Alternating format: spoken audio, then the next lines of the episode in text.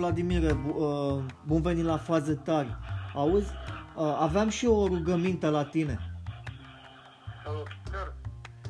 Evită, te rog frumos, să intri în pantofii unui om grozav. Dar nu intru de mai multe motive, inclusiv în punct de vedere fiziologic din mine, dacă e vreo super că n-auzi cum se face să mă sun când sunt la el, sunt la caută. Ia să vedem acum ce am luat în cost în spui și o să las înapoi. Păi, lasă înapoi ce nu ai.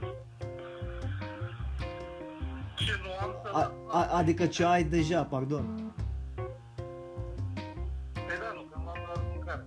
Da, mă, mâncare e nevoie. Lucruri inutile, că la care să, să le cumperi doar uh, din motiv de... Păi și la mâncare, și la mâncare trebuie să verifice. De exemplu, ieri am luat uh, Nutella. Să știi că și eu cad în pradă acestor dulciuri câteodată și sunt conștient că nu e bine. Că zahărul e o travă. Da, bineînțeles. Deci tu trebuie să te, te gândești din punct de vedere uh, al oamenii ce vechime au. De când, când am, ne-am inventat noi, practic. Bine, am înțeles de câteva milioane de ani, dar când am inventat noi focul și am început să am început agricultura? În ce an?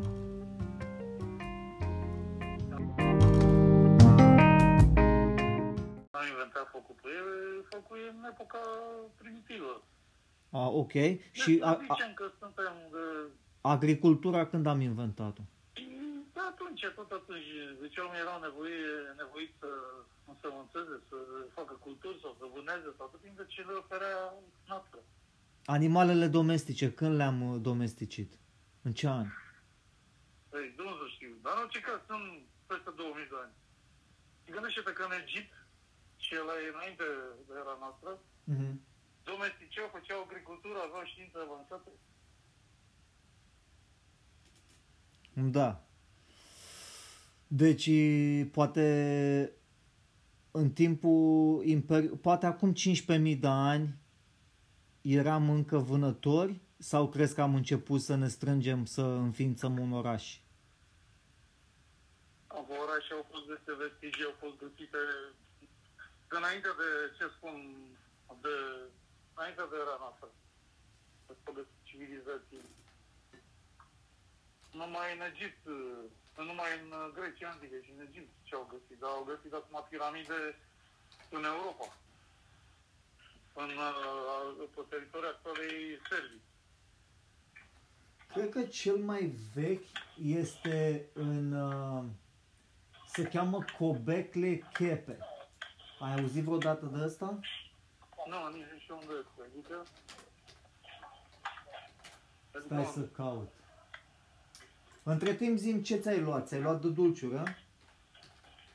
Păi mi-am luat uh, pâine, normal că fără pâine, deși mă străduiesc eu să, să renunț la pâine, cu cât mă străduiesc, să, cu cât mă străduiesc mai mult, cu atât caut pâine. Deci, în mod normal, nu trebuie să faci o pasiune din uh, restricții, că altfel dai în boala cealaltă.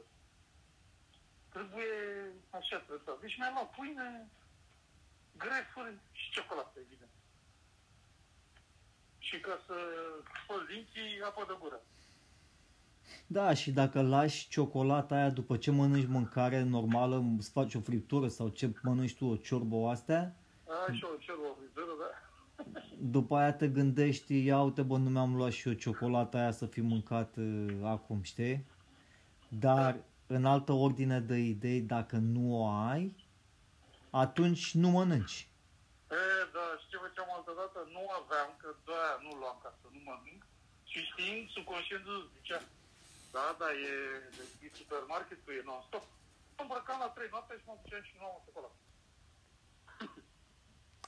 Deci, mai când, când uh, vrei să faci ceva, trebuie să faci o, un pact foarte uh, bine motivat cu conștiința. Pentru că îți găsește soluții de n-ai treabă. Deci mintea trebuie foarte bine motivată ca să nu lucrezi împotrivă. Alo? Da, te ascultam, citeam aici la ăștia. Așa se cheamă asta în Turcia, s-a găsit uh, un site arheologic care se cheamă Gobekli Tepe În Turcia. în Turcia, care e datat de acum uh, 8000 de ani. Și ăștia au um, sculptat în piatră animale și uh, s-au găsit acolo oase și deci e- e- acum 8000 de ani oamenii nu erau chiar așa de sălbatici în sensul că să ne domesticisem, adică ne strângeam în grupuri, vâna, vânam în grupuri și se pare că și plantau pe vremea aia, deci cam 8000 de ani. Se strângeau la club. Și de, deci de 8000 de ani, um, dar ciocolată, noi nu aveam în Evul Mediu. În Evul Mediu ce dulciuri să găseau? Deci asta vorbim acum 800 de ani, să zicem. Ce dulce. E de la natură. Miere, fructe.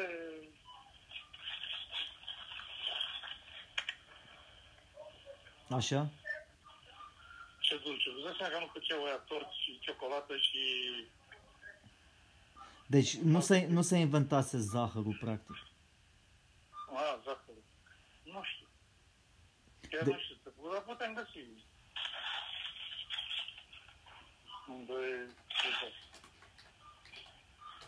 Ia să vedem, când s-a inventat zahărul procesat.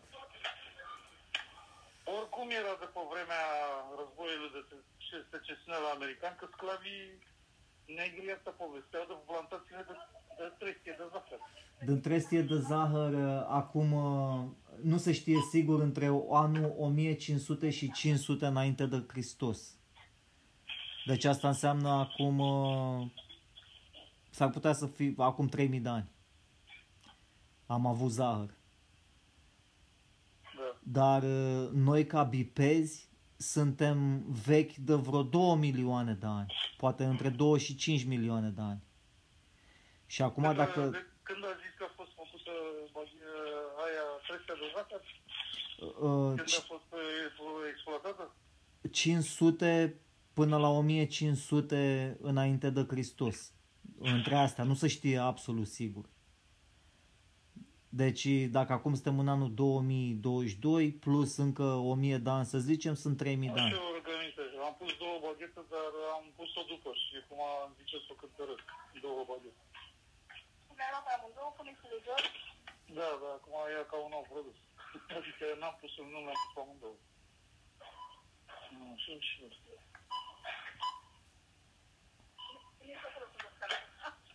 De atunci. Mulțumesc. Mulțumesc. De, domnule, cu tehnologia asta, self-pay, Eu mă, gând, eu mă gândesc că dacă timp de 2, mil, 2 milioane de ani oamenii bipezii, noi am mâncat dulciuri care le-am găsit numai în natură, care zahăr comprimat numai mierea să găsea. Și restul da, fructe. acum Era și mai erau niște fructe foarte... Care îți dai seama că nu le găseai pe toate drumurile. Mai ales că noi nu știam să plantăm. Și acum, după aia, dacă stai să te gândești că numai de vreo, de vreo câteva mii de ani, deci de vreo 15 generații, noi am învățat să mâncăm zahăr procesat. Eu nu, comparat cu 2 milioane de ani. Deci eu mă gândesc Da, că... auzi, ia, ia vezi, când a fost obținut uh, prima dată zahărul procesat? Și vreau să sunt curios de când a început diabetul, frate. Da. Vedem dacă coincide sau e pe fond nervos, așa cum zic uh, studiile acum.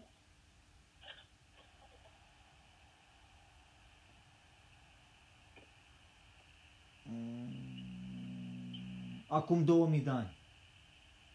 Așa, Eh. și de când a debutat diabetul?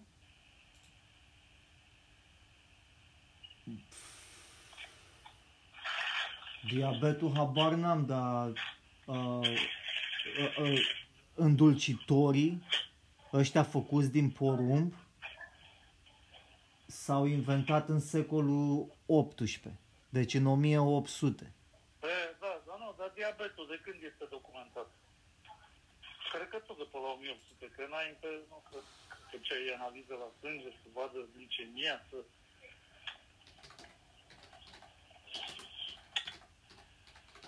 Hai să vedem când. Mulțumesc, noapte bună! Iată, banii i-am dat și o treburile le-am luat. Singurul lucru bun de aici este numai grepurile și apa de gură.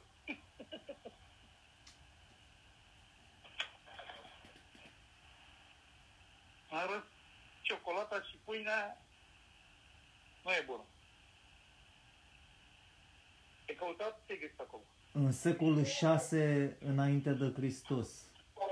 Ce? Deci diabetul. Acum dou- 2600 Acum, de ani. înainte, înainte de Hristos, deja se știa de diabet ce tare. Da. Mai ești pe linie? Luăm niște momente publicitare și revenim. Mai ești, Vladimire? Ok, vom reveni după aceste momente. Tot în lift și mai era semnal. Da, nu-i problemă. Da, s-a detectat pentru că, băi, oamenii să știi că nu au fost așa de proști, nici pe vremuri, știi? Deci acum 2000 de ani creierul nostru totuși era cât de cât dezvoltat. Și de ca dovadă că și-au dat seama de diverse boli, Și-au dat seama din cauza că urina testa dulce, uh, avea gust dulce. nu dai seama decât s-au apucat să-și bea urină. Da, și se chema uh, urină de miere, știi? Și asta când era înainte de Hristos. Uh, în anul 1550 înainte de Hristos. Să dai seama de și bolile de de, și, de, de astea, de sânge, de metabolism, Mhm. glicemie sc- crescută, erau de mii de ani. Da. Dar și vin te- acum, cu termen- zicând de, termenul diabet se duce înapoi la un băiat care îl chema Dimitrius de la Apamea în primul secol înainte de Hristos, deci acum dou- 2100 de ani. Poftim. Deci lumea s-a desfătat de mult. Da. Bucuria pentru dulce. Mai mă aduc aminte, cred că toate animalele au bucuria asta de dulce, că mă aduc aminte odată, nu toți câinii, dar am dat unui câine care nu se mai sătura ciocolată neagră. Moa. Câinii pot să moară de la ciocolată, așa se spune. Așa se spune, da, uite, n-am auzit asta. N-ai auzit-o până acum? Eu d- am auzit de la foarte mulți. Că în urma Dar, uh, hrănirii cu ciocolată pot să moară? da, așa am auzit. Acum nu știu dacă e adevărat. Hai să vedem.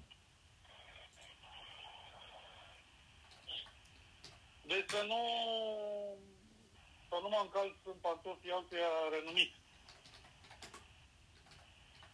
La altuia necunoscut pot să mă încalț, nu? Da, ciocolata este toxică pentru câini, dar uh, este rar fatală.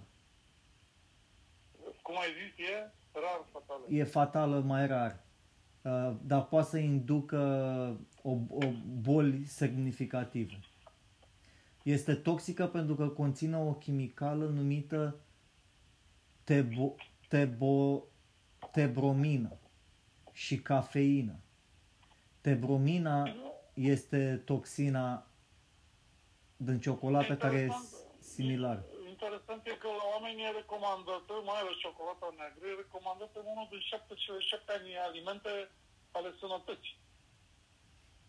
Eu m-aș mira dacă nu e recomandată pentru câini, de ce ar fi bună pentru oameni? Băi, la câini e altceva. Câinii au intestinul scurt, ăia sunt carnivori, nu sunt omnivori, toate nu sunt pregătiți pentru așa cafeină. Păi gândește-te cola. Păi atunci a, a fost vreodată vreun scandal cu, cu, cu cola? Ce cola? Sau nu are cafeină cola? Cola a fost scandal la început că avea cocaină înăuntru. Da, și după aia au scos cocaina, că de acolo își vine numele de Da. Coca-Cola. Din ce să spune, încă mai are un, uh, un fel de gust de ăsta din, uh, care este extras din frunzele de coca. Că Coca-Cola, Cred că Coca-Cola este singura companie privată care are um, are un contract special guvernamental ca să importe extrasul ăla de, de, de frunze de coca, care e practic ingredientul lor secret pentru... Așa, și tu crezi că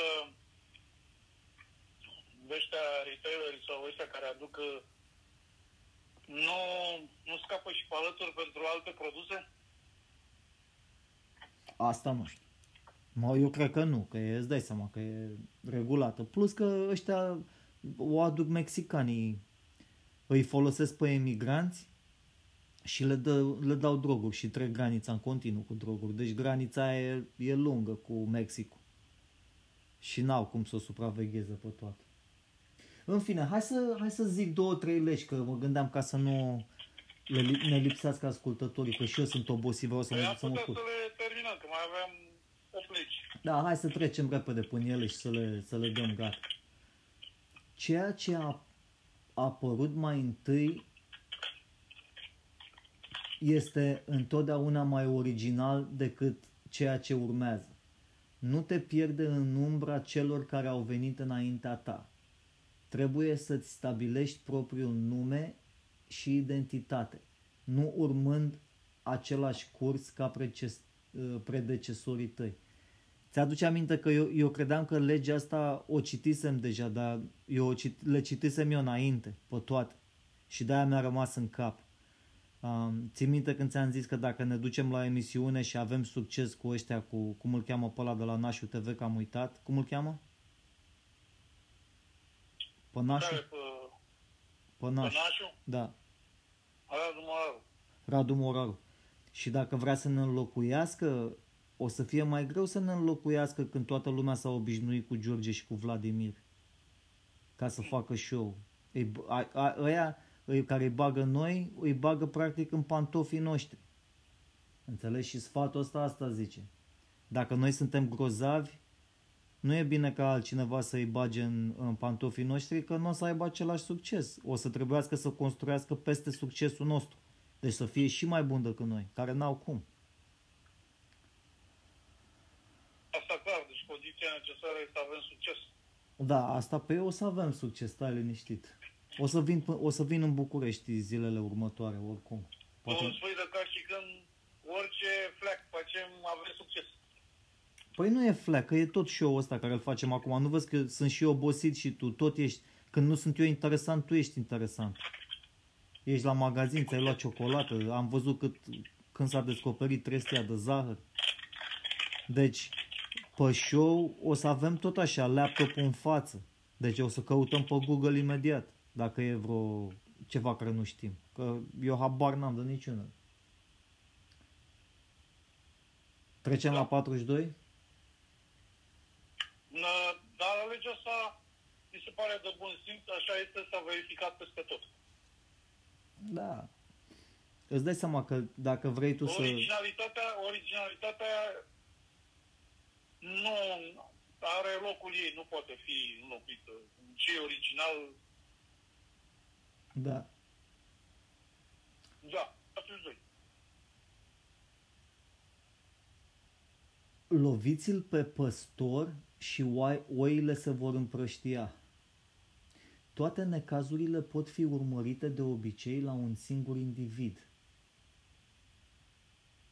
Îndepărtând acest individ și împiedicându-l să funcționeze, îi veți opri influența. Nu pierdeți timpul astfel, altfel, influența lor se va multiplica. În fiecare grup, puterea este concentrată în jurul unuia sau doi oameni. În consecință, înțelegerea a cine controlează grupul este esențială. Acest lucru devine mai provocator deoarece cei care fac probleme preferă să-și mascheze acțiunile, izolațiile însă puterea și devin redundanți. Deci bă, e traducerea nasoală, dar uh, aici Da, ce... s-a înțeles. S-a Gata, înțeles? Ai, ai, ai Da. enunțat toată toată legea? Mhm. Da. Și, din uh, păcate sau fericire, este adevărat. Și la bine și la rău. Și în închisoare, și într-un mediu corporatist, și în sport, și oriunde e valabilă legea. Și în natură e valabilă. Ai omorât capul haitei, Da. da. lupți, haita aia e destravată până se găsește nouă cap. Deci în orice organizație trebuie să mergi la, să ajungi la omul de la top, Dar unul sau și doi. interesant ce spune acolo că orice organizație, orice grupare are doi capi sau cum a zis acolo. Da, unul sau doi care rulează lucrurile. Cam așa e. Să știi cam așa e. Deci unul sau doi. Că dacă sunt mai mulți, e, după aceea încep să bată între ei. Mhm. Hai să vedem. uh, Bun, deci asta a fost clară. 43. Legea 43. Lucrați la inimile și mințile altora. Dacă oamenii se simt constrânși să acționeze într-un anumit mod, ei te vor supăra. În schimb, trebuie să-i seduci pe ceilalți astfel încât aceștia să acționeze cum vrei tu, fără să fii nevoit să întrebi. Înțelegându-le psihologia și slăbiciunile, poți să te joci cu emoțiile lor și să le cucerești inimile și mințile, astfel încât să-ți fie loiali. Înmuindu-le, înmuindu-le, poți apleca încet oamenii spre voința ta, fără ca ei să-și dea seama. Aici n-am înțeles nimic. Tu ai înțeles ceva? Da, e de înțeles, numai că un singur lucru nu sunt de acord aici. Nu poți să faci chestia asta dacă nu lucrezi și la inima ta ca să, o- să o evoluezi. Da. Deci e adevărat asta. Iar este o lege de dominare, de control, de leadership, de ce vrei. Uh-huh. Dar, dar mi se pare incomplet. N-ai cum să faci chestia asta dacă nu evoluezi tu cu inima. Pentru că n-ai cum să citești, n-ai cum să elaborezi strategia, cum vrei să te duci pe unii dacă tu, dacă cel care face asta este neevoluat. Pentru că de-aia, știi ce e interesant totuși, în regimurile astea totalitare, și ei nu sunt evoluați la inima pentru că se vede clar cum domină, cu toate astea oamenii se supun. De ce? De ce, de ce sunt seduși? Deci aici legea asta are o parte frumoasă și anume spune că le spui ce să facă sau dacă le obligi cu ceva, nu se simt bine. Dacă le impui. În schimb, dacă îi seduci cu ceva frumos. Uh, uite, eu văd în jurul meu că toată omenirea asta, începând de la cele mai puține, de la cele mai mici forme, de la cele mai uh, mici forme de organizare la, la forme transnaționale, oamenii ascultă mai mult de rău decât de bine. Dacă le zici, dacă le zici, uh, domne, de acum încolo reciclați aer curat, uh, natură curată, nu ascultă nimeni. Pune-le mâine restricție că nu au voie, că altfel îi bați și ce și se duc toți în casă. Sau... Cred că asta e și o chestie de orgoliu. Oamenii sunt foarte orgolioși și îi consideră... E, da, orgoliu, dar cred că e chestia de educație. Da, educa... Păi e fără educație. Când... Adică dacă n-ai educație, ai orgoliu mai mare, cred. Clar, clar. Clar, ai dreptate. Cu cât ai educația mai restrânsă, cu atât orgoliu e mai mare, pentru că, până la urmă, dacă te, te gândești logic, trebuie să ai orgoliu mai mare ca să-ți acoperi neștiința. E una din legile alea. Nu, ascult, nu spune prea mult despre tine, nu vorbi prea mult, că s-ar putea să arăți ce prostii spui. Mhm. Deci, da, legea asta este parțial adevărată, dar lipsește un element de bază, mi se pare mie. Nu poți să-i se duci pe ceilalți dacă tu nu ai o inimă evoluată. Dar poate fi, iarăși zic, poate fi valabilă într-o comunitate ticăloasă. Închisă, tot timpul am dat exemplu de închisoare. Păi acolo, într-adevăr, nu toți sunt evoluați, majoritatea nu sunt evoluați, pentru că altfel ajungeau la închisoare. Uh, Clar. și atunci, în comunitatea aia, dacă, dacă ești puțin mai șmecher, mai viclan decât ei, poți să-i seduci. Și atunci toți uh, fac ca tine. Se repetă, îți imită și gesturile și... Deci, uh, co- legea asta, așa cum este spusă, enunțată, este valabilă, din nou fac referință la comunitățile uh, cum să spun, care încalcă legea. Eu am dat exemplu închisoare. Dar și la Probabil partid, exact. că e același lucru, tot la inimile Unde? și la, la partid. Da, și la partid, de ce? Pentru că dacă tu ești în dicționar, definiția partidului este, de fapt, uh, o organizație care reprezintă interesele unui grup de oameni. Deci niciodată un partid nu va fi într- cu, to- cu omenirea, cu deziderată, pentru că reprezintă uh, interes de grup. Interesele sunt diferite. Unii vor să se căpătuiască, de fapt toți vor să se căpătuiască. Îmi place că în ultimele uh, în ultimele secole nu mai există alt deziderat decât căpătuirea, căpătuirea asta. Sub orice formă. Că îi spune curățarea mediului, că îi spune uh, uh, energie, că îi spune și ce, toți pe bani. Pentru că în realitate se observă că nu se face nimic. De exemplu, uitam ieri alaltă la niște documentare despre motoarele cu apă și motoarele cu magneți permanenți. Uh, un neamț a primit premiul pe chestia asta, a reușit să întrerupă uh, magnetizația aidului și dându-i un uh, regim de ăsta pulsatoriu, au făcut un perpetuum. Un perpetuum, un motor care merge în continuu ani de zile. Până se consumă, am înțeles că există o uzură în procedeul ăla, dar mergea 40 de ani. Sau motoarele cu apă, am mers unul cu nu știu cât uh, zeci de litri de apă, 4500 de kilometri, motor cu apă, care este de la, de, de, din, din secolul 20 este motorul ăsta cu apă. Tu vorbești de Și- mașini pe hidrogen? Da, e o pilă de combustie hidrogen uh, și nu știu exact mecanismul, dar așa se inițiază energia, din uh, hidroliza apei. Păi apa are două molecule de hidrogen și una de oxigen. Tu dacă extragi deci se hidrogenul... folosește Pila de combustie cu hidrogen, care are ca resursă apa. Și motorul ăsta există documentat și uh, foarte bine uh, studiat, astfel încât poate fi deja în producție de masă de, de un secol. Păi e adevărat, se lucrează la mașini cu hidrogen. Uh, Japonezii acum vor să facă motoarele cu hidrogen, nu astea electrice. Se fac și electrice și cu hidrogen. Avantajul la hidrogen este că e mai bun pentru camioane.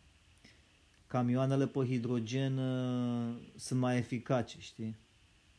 Părerea mea este că peste tot Dar- este cel mai bun. Gândește-te că toate astea electrice dau deșeuri uh, ine- uh, incalculabile. Dar ce spui tu, eu cred că nu s-a inventat. Adică ce s-a inventat să extragi hidrogenul din apă, te costă energie. Deci tu tot trebuie să consumi curent electric. Da, mă, dar randamentul e mult mai mare. Și Sunt sau gaz. pilele de combustie cu hidrogen. Deci dacă la japonezii merg pe motoarele cu hidrogen și europenii pe motoare electrice, japonezii, adică eu merg cu ochii închiși. Acolo unde japonezii au oferit o soluție, soluția aia nu este uh, păguboasă. Soluția e genială. Deci japonezul este crescut în ideea de a fi eficient, de a fi... Nu, domnule, japonezii uh, sunt altă civilizație. Deci dacă, e, dacă văd ceva făcut de japonezi, pentru orice utilitate, domeniu sau cu orice uh, destinație, eu am încredere în japonez. Pentru că japonez este, are un concept, domnule, de a aborda natura, de a aborda universul, un concept constructiv. Chinezul, nu zic, este foarte creativ, dar chinezul este exact ca ninja. El îți face, el, el, el te citește și, pro, și uh, are nevoie de profit, max, maximizează profitul, astfel încât te, dacă te vede că ești fraier, te poate, poate să-ți dea un rahat. Care seamănă fix cu ce vrei tu, dar nu face, dar e de o prostă calitate. Pe când japonezul nu face chestia asta. Este, dumne, s-au păstrat, este exact așa este lupta asta între un ninja și un samurai. Da, că am trecut de la asta. Deci, uh, era vorba de uh, ce ai zis. Da, sunt, uh, legea asta este valabilă. Numai când vrei să stăpânești o, o comunitate certată cu legea sau o comunitate care nu, pentru că atunci când vrei să te duci oameni evoluați, tu trebuie să fii super evoluat. Deci dacă, dacă te ocupi de inimile altora, ai cum să te ocupi de inimile altora dacă, dacă tu nu te-ai ocupat de inima ta, de mintea ta, să, să te șlefuiești, să ajungi la un nivel mult superior. Da. Uite, doar ca să închid asta, că citeam. Cel mai... Uh, care este cel mai ieftin mod de a produce hidrogen. Da. De a produce hidrogen industrial, 50% din hidrogenul din lume este produs prin metoda abur de metan reformat. Procesul consistă în încălzirea gazului până la 700, până la între 700 și 1100 de grade Celsius în prezența unui abur și a unui catalist de, cu nichel. Ah, deci o să descompune, de fapt, rupe legătura carbon-hidrogen și da. obține hidrogen. Tu îți dai seama că la bombă, eu îți spun uh, clar, hidrogenul e foarte periculos de, de mânuit. Uh, dacă ții minte, eu am făcut experiență și în școala generală la laboratorul de fizică, hidroliza apei cu o baterie, anod, uh, catod, câte o probetă pe fiecare electrod și la, nu mai țin minte, că la catod se, se aduna hidrogenul și anodul uh, da, pentru că H2 hidrogenul este pe, pe post de, de proton, de particulă pozitivă, se duce la, la catod și oxigenul la anod.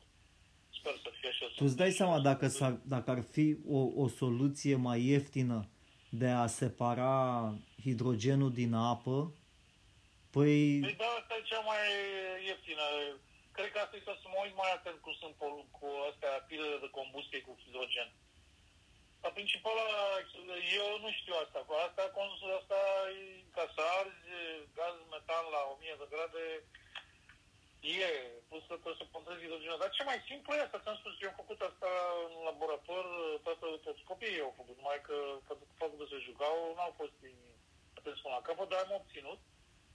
Uh, s-a adunat acolo un eprubet uh, uh, hidrogen și am verificat cu chibritul. Băi, a pognit toată sala, a muncit toată sala. Wow. Când a pognit hidrogenul ăla. Păi nu se pun, auzi, dacă... Nu s-a spart eprubeta, dar, dar a țipat, au țipat pe pe acolo. Când dau ăștia drumul la rachete în spațiu, nu le, dau, nu le arg cu hidrogen? Nu, nu, e un super combustibil ăsta, gen kerosen. Sau mai, nu știu, combustibil de rachetă, na, nu, nu cred că trebuie controlat. Uite, chiar asta vreau să zic. Cât de evoluată este tehnologia pentru a ieși din atracția Pământului, e, se face numai cu motor rachetă, care este cel mai uh, primitiv motor. Deci dacă te gândești cum reacționează un turbojet, cum funcționează, păi e o industrie, nu există motor mai eficient ca turbojetul. E turbojetul. Dar motorul de rachetă este banal, primitiv și este singurul la ora actuală care pune pe traiectorie corpurile de rachetă. Uite că se produce și prin electroliză aproximativ 4% din producția globală. Da, asta e cea mai ușor de controlat. Dar te cost... să mă uit să văd pile de combustie de la mașini, de pilele electrice de combustie cu hidrogen. Să vedem cum se obține asta, pentru că e o întreagă teorie. Da, e... Trebuie cercetat. Poate facem un episod hidrogen. întreg numai pe, pe hidrogen, știi? Deci eu nu asta, eu asta, astfel de mașină m-aș lua. Nu electrică, nu am încredere în astea electrice. Gândește-te că o explozie solară are, ce, are un impact uh, deosebit asupra uh, câmpurilor, uh, adică surselor generatoare de câmpuri electromagnetice și asupra surselor de rețele. Da. Știi cum a fost, știi cum a fost descoperit, chiar acum două, trei zile citeam chestia asta, și cum a fost descoperit faptul că activitatea solară interferă grav rețeaua de distribuție electrică inclusiv uh, radioelectronica. Cum? În războiul rece, în uh, războiul rece, americanii au observat că nu le-a mai funcționat radarele. Uh, nu mai puteau detecta nimic, nu, nu, nu, dădeau, nu mai dădeau parametrii necesari. Și au bănuit pe ruși că le boiază.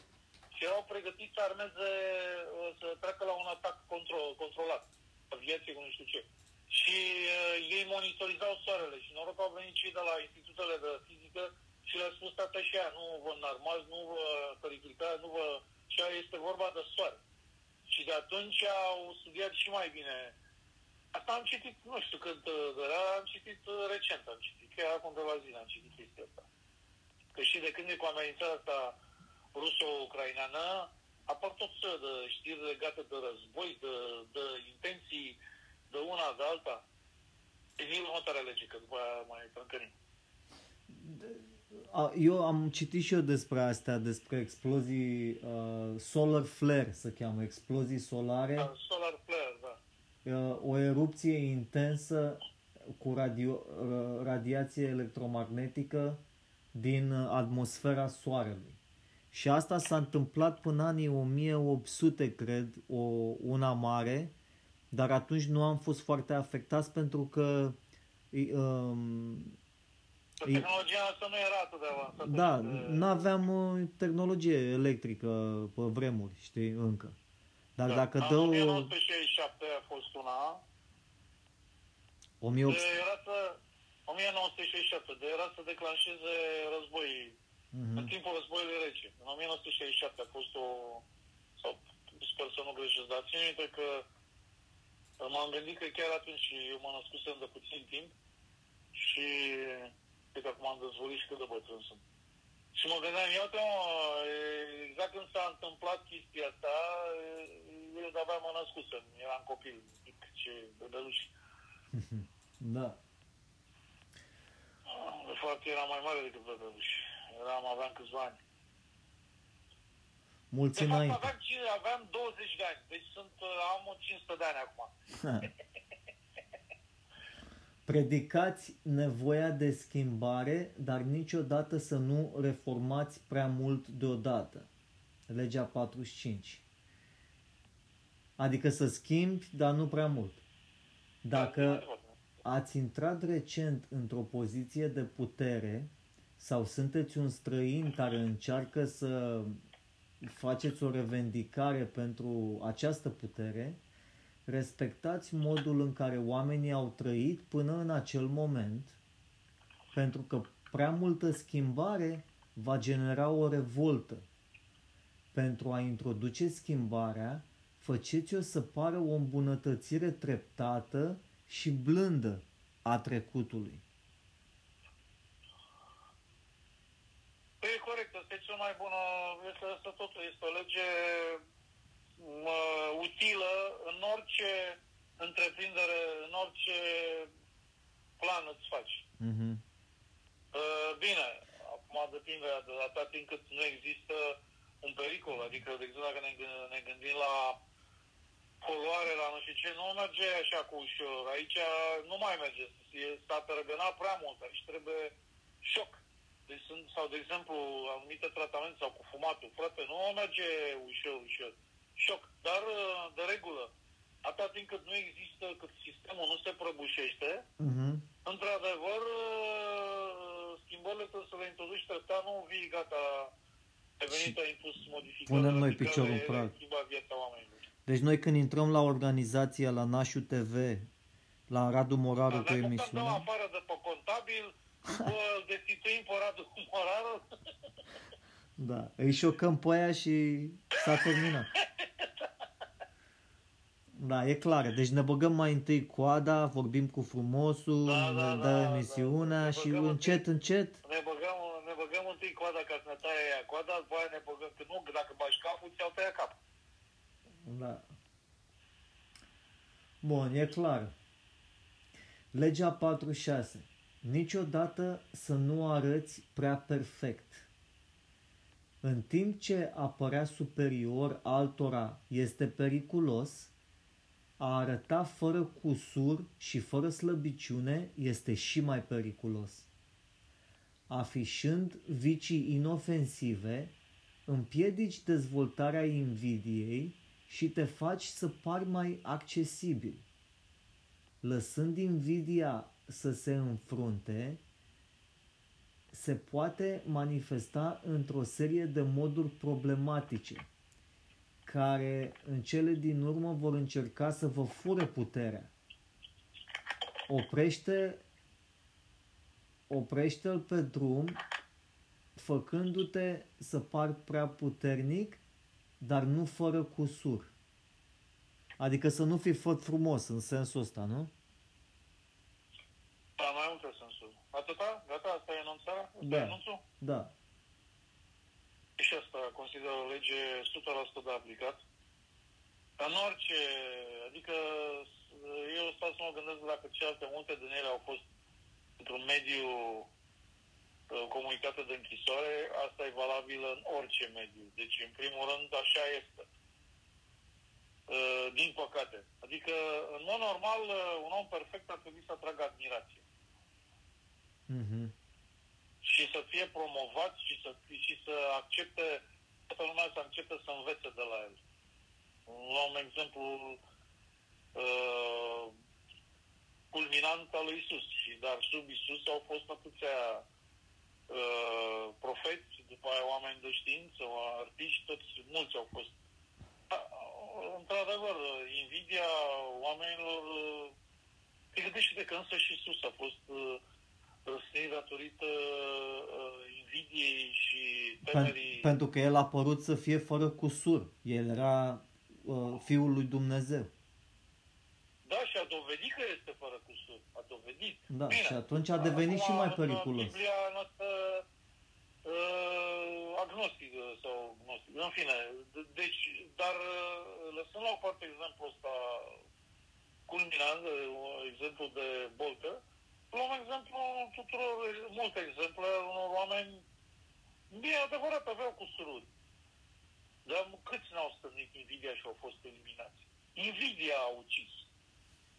Pentru că dovadă, uite-te, toți, toți morfași și toți ticăloși și toate lichelele, numai în momentul în care au devenit uh, atipici uh, în răul pe care îl făceau, au fost eliminați.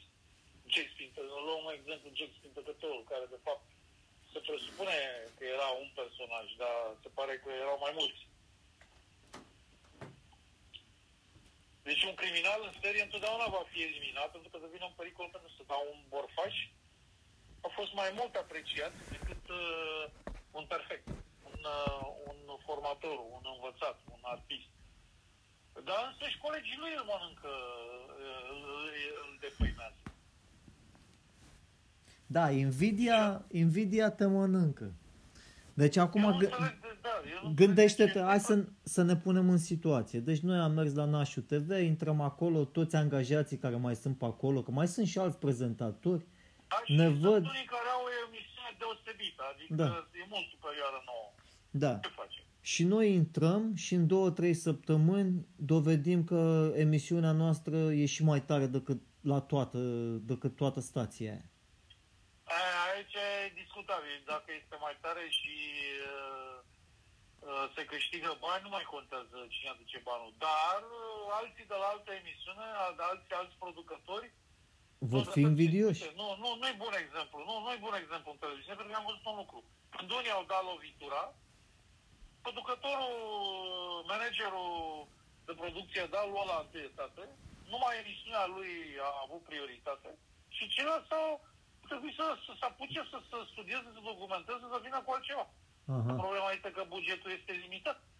Că nu poți să dai, de exemplu, ai mai multe, trebuie să alegi una cea mai bună și dacă toate sunt cele mai bune, atunci îl alegi pe ăla cu cele mai multe pile și a, adică intervin, uh, a, uh, intervin factori de mult prea subiectiv, dacă toți sunt buni. Deci se ajunge la invidie.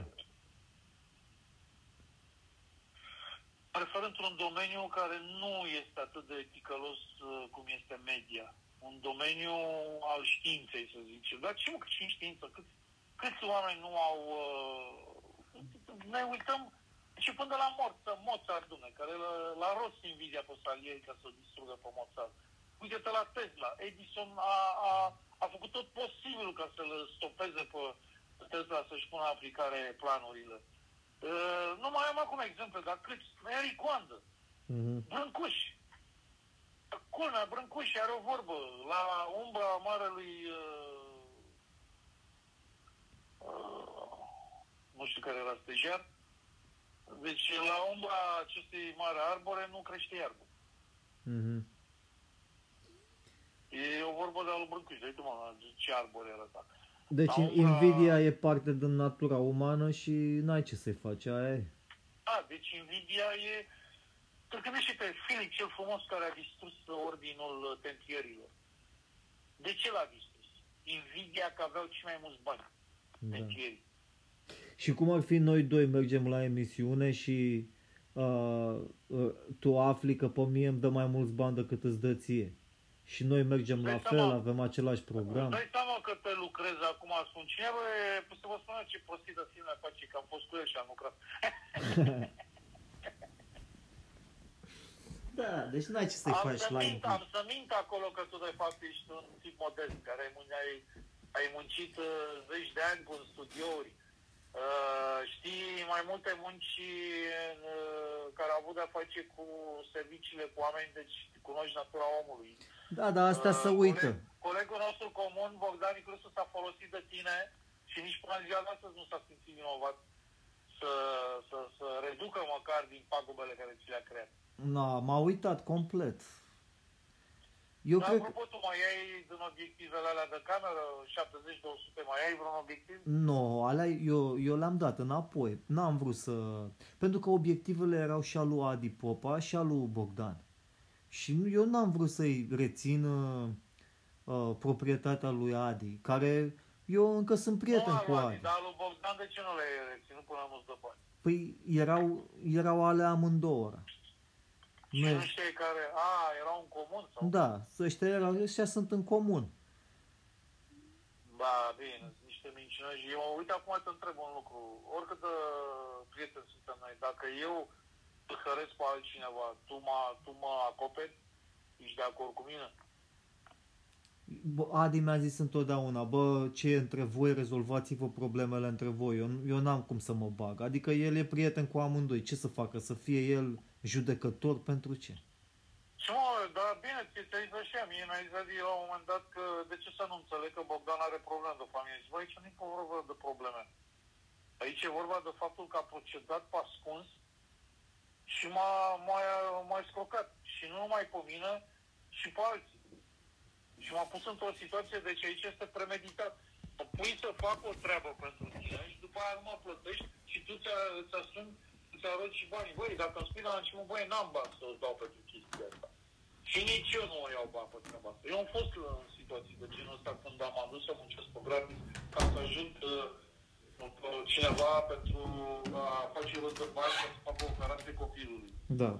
M-am dus la un, m-am dus la eveniment și am lucrat pe gratis și nu mai au fost, au fost mulți care au venit să facă așa ceva. Pentru că omul a fost cinstit și a, și a spus.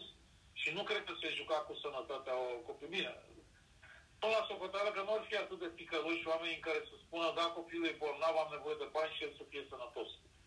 Că știi măcar e credința aia, băi, nu te juca cu, cu escrocherii de astea de genul ăsta de sănătate, că s-ar putea să, să ți se întâmple. Nu a fost corect, îți dai seama, că 2000 de euro sunt niște bani totuși. Știi? Da. Adică Deci legea asta, să țin, că am uitat despre ce lege s-ai spus? Mai avem două legi. Asta a fost legea 46. Care a spus ce? Am uitat. Mai Uh, știu eu. stai că citesc imediat. A trebuit să mă duc până la toaletă.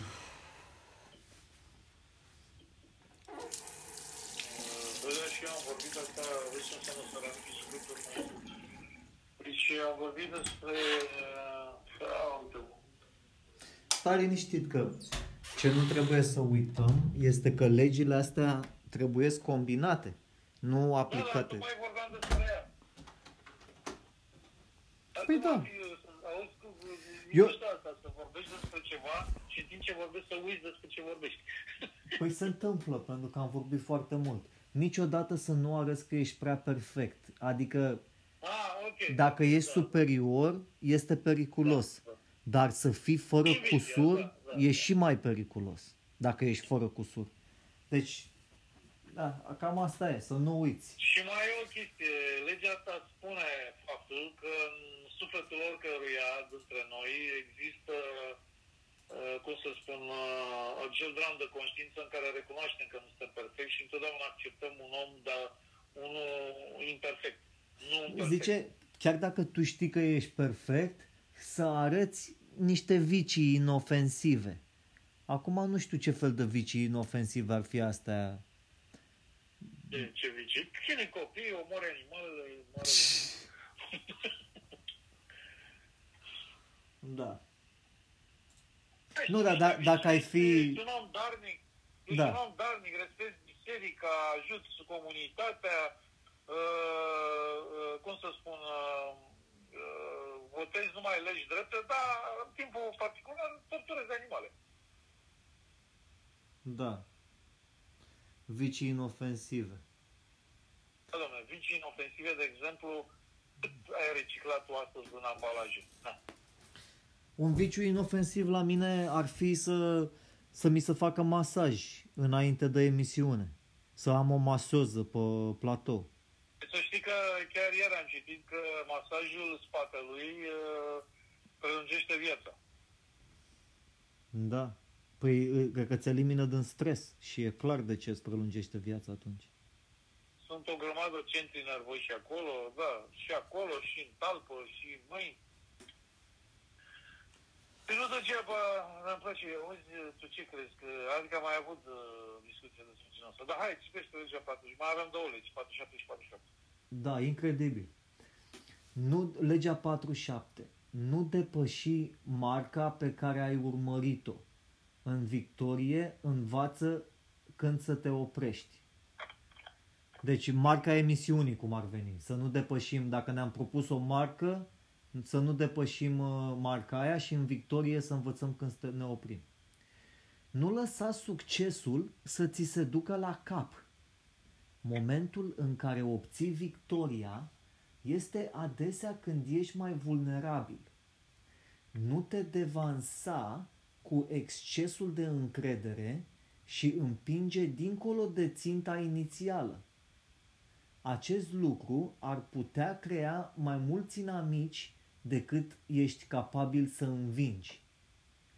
Nu poate exista niciun substitut pentru planificarea strategică meticuloasă.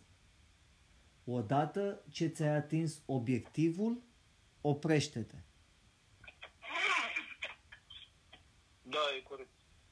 E corect, n-am ce să adaug, așa este. Deci, În orice domeniu, în orice întreprindere ai... păi nu, în domeniul ăsta, Ia. deci ne-am dus la Radu Moraru, scopul nostru e să avem Păi tu ai o emisiune. chestie, auzi, o să sature ascultătorii și o să zică, bă frate, o să-i faci cu el și dacă nu ajungi la Radu Moraru, o să ajungem și o să povestim ascultătorilor cum ne-am bătut acolo. Păi le povestim că ne-am, ne-a dat Radu Moraru afară. Dar, Da, și Ide- Ide... adică o să zic că, că auzi cum mi-a zis mie, mă duc eu, păi domnul Radu, ce faci mai aici? Lucrez la negru?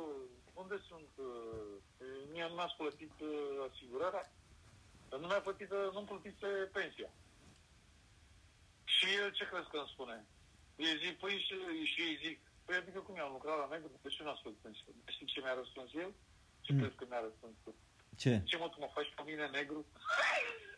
A, deci e glumeț. E bine. Este, nu numai că e glumeț, este, este, este incredibil de obraznic. Wow, super. Și nu are, băi, deci, cum adică super, mă, că eu la oameni ăștia îmi vine să le rup gâtul, să le rup cap. Ăștia nu, auzi, e asemenea oameni, eu n-am nevoie de, știi, că vremuri mă certam o dată cu Vărâniu, că mi-a zis că eu n-am diplomație. Și Mhm. i-am zis lui Vărâniu, auzi, diplomația o folosești în momentul în care ești în contextul unor uh, parteneri sau unor rivali care sunt mult superior ție. Dar când uh, ai forțe egale și nu ai nimic de pierdut, e irosire de timp diplomația. Păi Cu, cu, cu Radu Moraru nu aveam nevoie să fiu diplomat. Dar venea să-i, să-i smulg capul de pe umăr. Păi era vorba de bani, adică tu aveai nevoie să-ți plătești întreținerea. Dar nu, dar știam că mergem mai departe. L-am dat în judecată. Ce crezi că am stat să fac pe diplomatul să-mi dea banii? Da, acum Ce când nu? mergem, a, scuză-mă că te întrerup, dacă mergem acum înapoi la el, la Nașu TV, să ne dea emisiune, el nu te recunoaște că l-ai dat în judecată? Dar normal că știe că l-am dat în judecată. Păi de-aia ți-am spus că... Da, pe de altă parte am un text să spun... Uh, domnul, eu sunt cel mai nesemnificativ. Mulți care îl urmăresc. Deci el are o, o comunitate întreagă de, duș- de dușmani. Deci el a sepuit ca aerul. El, el cum, trăie, cum respira, cum secuia. Nu știu, nu știam asta. Deci eu pot să spun, uh, da, da, da, să zic că dacă vrei mai bine, să te singur. Dar eu pot să merg și eu să spun, doamne, uite. Na, am mergem, văzut am, că- na, eu n-am cum să fac show singur, ți-am zis, tu ești, adică, Nu dau din, de ce mă duc, mă, și de ce mă, de ce mă duc la el așa? Din tot ca să-l umfle râsul. Păi, pe mine ce din nou să mă umfle râsul. Pentru că eu nu am luat nimic de la el. El mi-a dat mai puțin decât meritam. Mhm. Decât, deci eu mi-am recuperat de la el o, în parte ce avea să-mi dea. Dar el pe mine m-a păgubit cu, uh, cu plata pensii. Și eu, doi ani cât am lucrat la el, n-am, nu mi-a plătit pensie. atunci o să cauza- facem în felul următor. Sponsorii o să, o, să dea, o să taie două cecuri separate, o să ne plătească separat pe noi pentru emisiune, pentru publicitate și o să plătească și pe, pe Radu Moraru pentru spațiu de emisie, pentru publicitate. Și gata. Deci, o să zic, la el dacă te duci cu o afacere din care fiecare câștigă bani, în moment ce m-am dus să-i propun afacere, clar că n-am ra- nu sunt ranciunos. Da. Normal. Dacă era așa, puteam de atunci să plec de acasă cu, să plec acasă cu mixerul sau cu o cameră video să spun, ia mai du-te la video, dăm bani și îți dau camera înapoi. Am judecată, că judecată că ți-am luat camera. N-am făcut așa ceva. Odată ce dăm drumul la emisiune, o să avem întotdeauna pe ecran un număr de telefon uh, pentru sponsori. Uh, cum dăm drumul la publicitate, avem ofertă specială pentru publicitate. Cine vrea să sune la departamentul Nașu TV, departamentul de publicitate, punem numărul de telefon pe ecran și anunțăm tot timpul, știi? E- Cum ar veni Când la... Tu Când, aici, a? da, zi. zi. Ne, fa- Nu, vreau să... ne facem reclamă la reclamă. Adică ne facem reclamă să vină să pună reclamă la noi pe emisiune. Și spun eu că în, într-o săptămână de zile începe telefonul să sune. De la diverse firme care vor să-și vândă produse sau... Da, numai că eu îți propun, adică este să faci și mă întreb dacă el uh, emite pe... Da, da, emite pe net, da, deci emite și pe net. Și pe net, Pentru că- suntem, suntem și pe internet și suntem și la televizor pe toată... De atunci automat vei avea spațiu publicitar, că spațiu publicitar, atâta timp cât te depășești o, o audiență, clar, clar că știi și spațiu. Ce vorbești, mă? Eu știu să vând publicitate. Și spus, mai spun, eu spun o idee de afacere acum din start, de să zicem că noi nu găsim publicitate. Eu sun în fiecare oraș din țară câte un restaurant sau două restaurante care fac livrare de mâncare. Mai și nebunia mă în șorbă stai, de emisie. stai puțin să, să zic sistemul. Și le pun pe toate restaurantele astea sub o singură siglă, o singură firmă de livrare. Și oricine poate să sune un număr de telefon în orașul respectiv și numai că livrarea se face de la alt restaurant. Dar și dacă... ai mărit uh, serviciul de livrare și la ăștia, bagi un globo acolo și gata. E, exact, în Glovo, în ce vrei tu. Dar când comandă, ei comandă de la un restaurant, dacă, dacă comandă hamburger și îl comandă din București, vine de la restaurantul din București. Dacă comandă la Buzău, vine hamburgerul de la Buzău. Dacă nu e hamburgerul la fel, asta e cât de cât acolo, e la fel, știi? Hamburger cu cartofi prăjiți sau ce are. Și noi facem, facem o rețea și pornim în afacere și ăia când să ne dau un procent în vânzări. Problema este că trebuie să faci un studiu de acum încolo să vezi cam ce audiență preconizezi, pentru că, nu știu, foarte multe au foarte multă audiență. Mare, mare de tot audiența. Păi dacă ne ascultă pe noi acum, în momentul ăsta, câteva sute de oameni, gândește-te când o să fim pe Nașu TV și o să combinăm audiența de la televizor, Depinde. o să fie îți spun eu, în, în prima lună de zile o să ajungem la 10.000 audiență, peste. Știi care e culmea? Că ce să numărul și-a mărit creditul pentru că pe timpul pandemiei a avut poziție de-astea antagonică. Deși văd că acum nu, n-am, nu mai am, n-am auzit. Deci mult și am găsit și o explicație de la cineva care spunea că i-am zis, bă, de ce trebuie să mă că m-a lăsat, tu știi cine e omul ăsta, omul ăsta e scrocat, nu știu ce a făcut. Mhm. Și toată explicație foarte pertinentă. Și el și mi-au spus, și nu numai gagica asta, amica asta, mi-am spus și alții. Ne uităm la Radu Moraru pentru că el are informații și așa este o altă sursă de verificare a informațiilor care circulă. Pentru că el ia informații dintr-un loc. Noi citim de altă parte, luăm informații din alt loc. Vorbim de astea care întotdeauna au creat uh, tensiuni și scandal. Adică au, uh, au infirmat ceea ce oficial se spune. Și dacă informațiile vin de acolo, noi le luăm din altă parte. Măi, e clar că uh, ceva este la mijloc. Adică este, era un fel de barometru al informațiilor. Și o să, o să avem, dacă nu e... Eu, eu am, uite, acolo eu am lucrat, să să termin, eu am lucrat, da. pe lângă faptul, în afară de faptul că uh, nu plătea când trebuia sau nu știu ce, restul nu, informații, informațiile erau pertinente. Deci, uh, faptul că era o televiziune mică nu-și permite să, să, să arunce în aer să se vină cu minciuni, pentru că îl dădeau în judecată imediat. El și așa a strâns o grămadă de amenzi. Deci acolo am văzut mai mult adevăr decât am văzut la televiziuni mari. Mm-hmm. Păi noi asta facem la emisiunea Faze Tari. Adevăruri și discuție normală, naturală, știri concrete. Adevăruri, adevăruri mincinoase și minciuni adevărate. Da. Legea 48. Asumați lipsa formei. Deci trebuie să pari fără formă. Asta vrea să zică. Fiind tangibil, te deschizi... Stai, cum ai zis, uh, asumați lipsa formei? Asu, asumă-ți, asumă-ți, asumă-te a fi fără formă. Nu, nu, zi, zi cum se numește legea. Asumă-te a fi fără formă. Prefă, Ah. prefăte că ești fără formă. Ei, Acum zi, nu înțelege, că nu prea înțeleg. Eu, eu o- am înțeles-o că e din engleză, dar traducerea e nasoală. Fiind tangibil, te deschizi pentru atac. A fi maleabil, adaptabil și în mișcare te face de neînțeles. Acceptă că totul peste tot se schimbă și întruchipează acest adevăr. Fiind la fel de fluid ca apa, te protejezi de natura în continuă schimbare a realității. Refuzând să te adaptezi și să te schimbi, nu reușești să evoluezi și puterea ta va fi uzurpată. Cei puternici se adaptează constant, iar puterea lor vine din viteza cu care se poate, schimba, se poate schimba. Deci hai că ți-o pun, în, în, ți-o pun într-o, în, într-o propoziție. Noi când facem show-ul ăsta, faze tari, vom fi maleabili.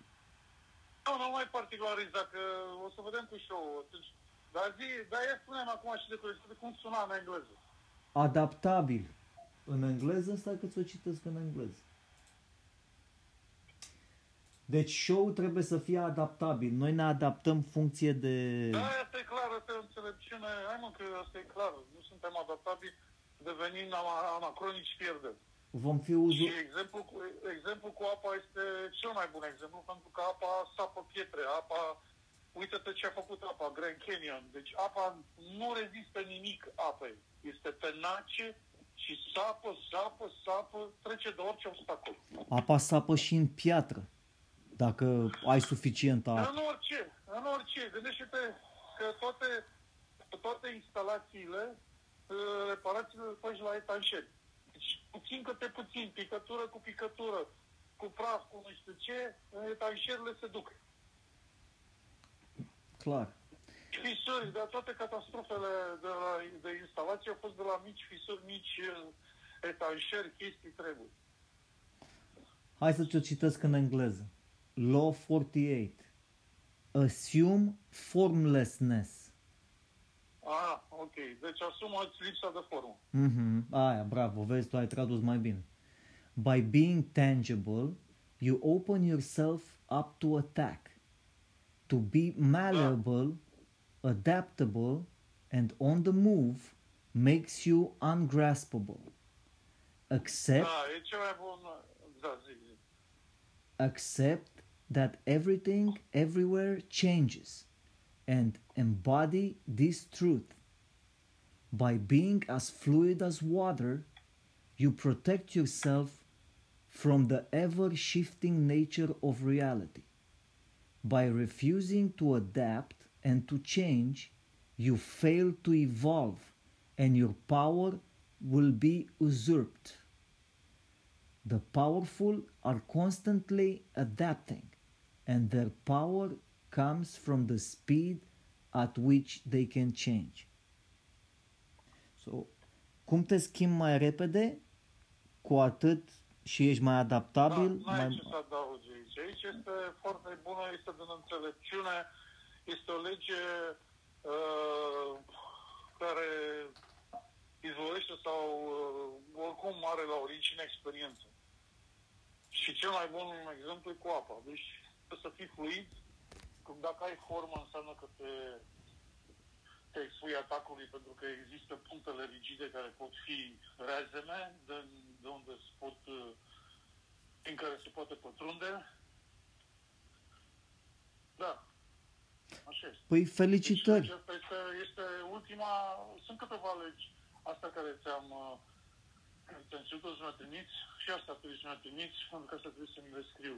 Uh, Deci legea aia pe care, că am ținut-o minte, legea aia pe care mi-ai trimis-o, întotdeauna faci un plan și ține-te de el și ăsta fie adaptabil.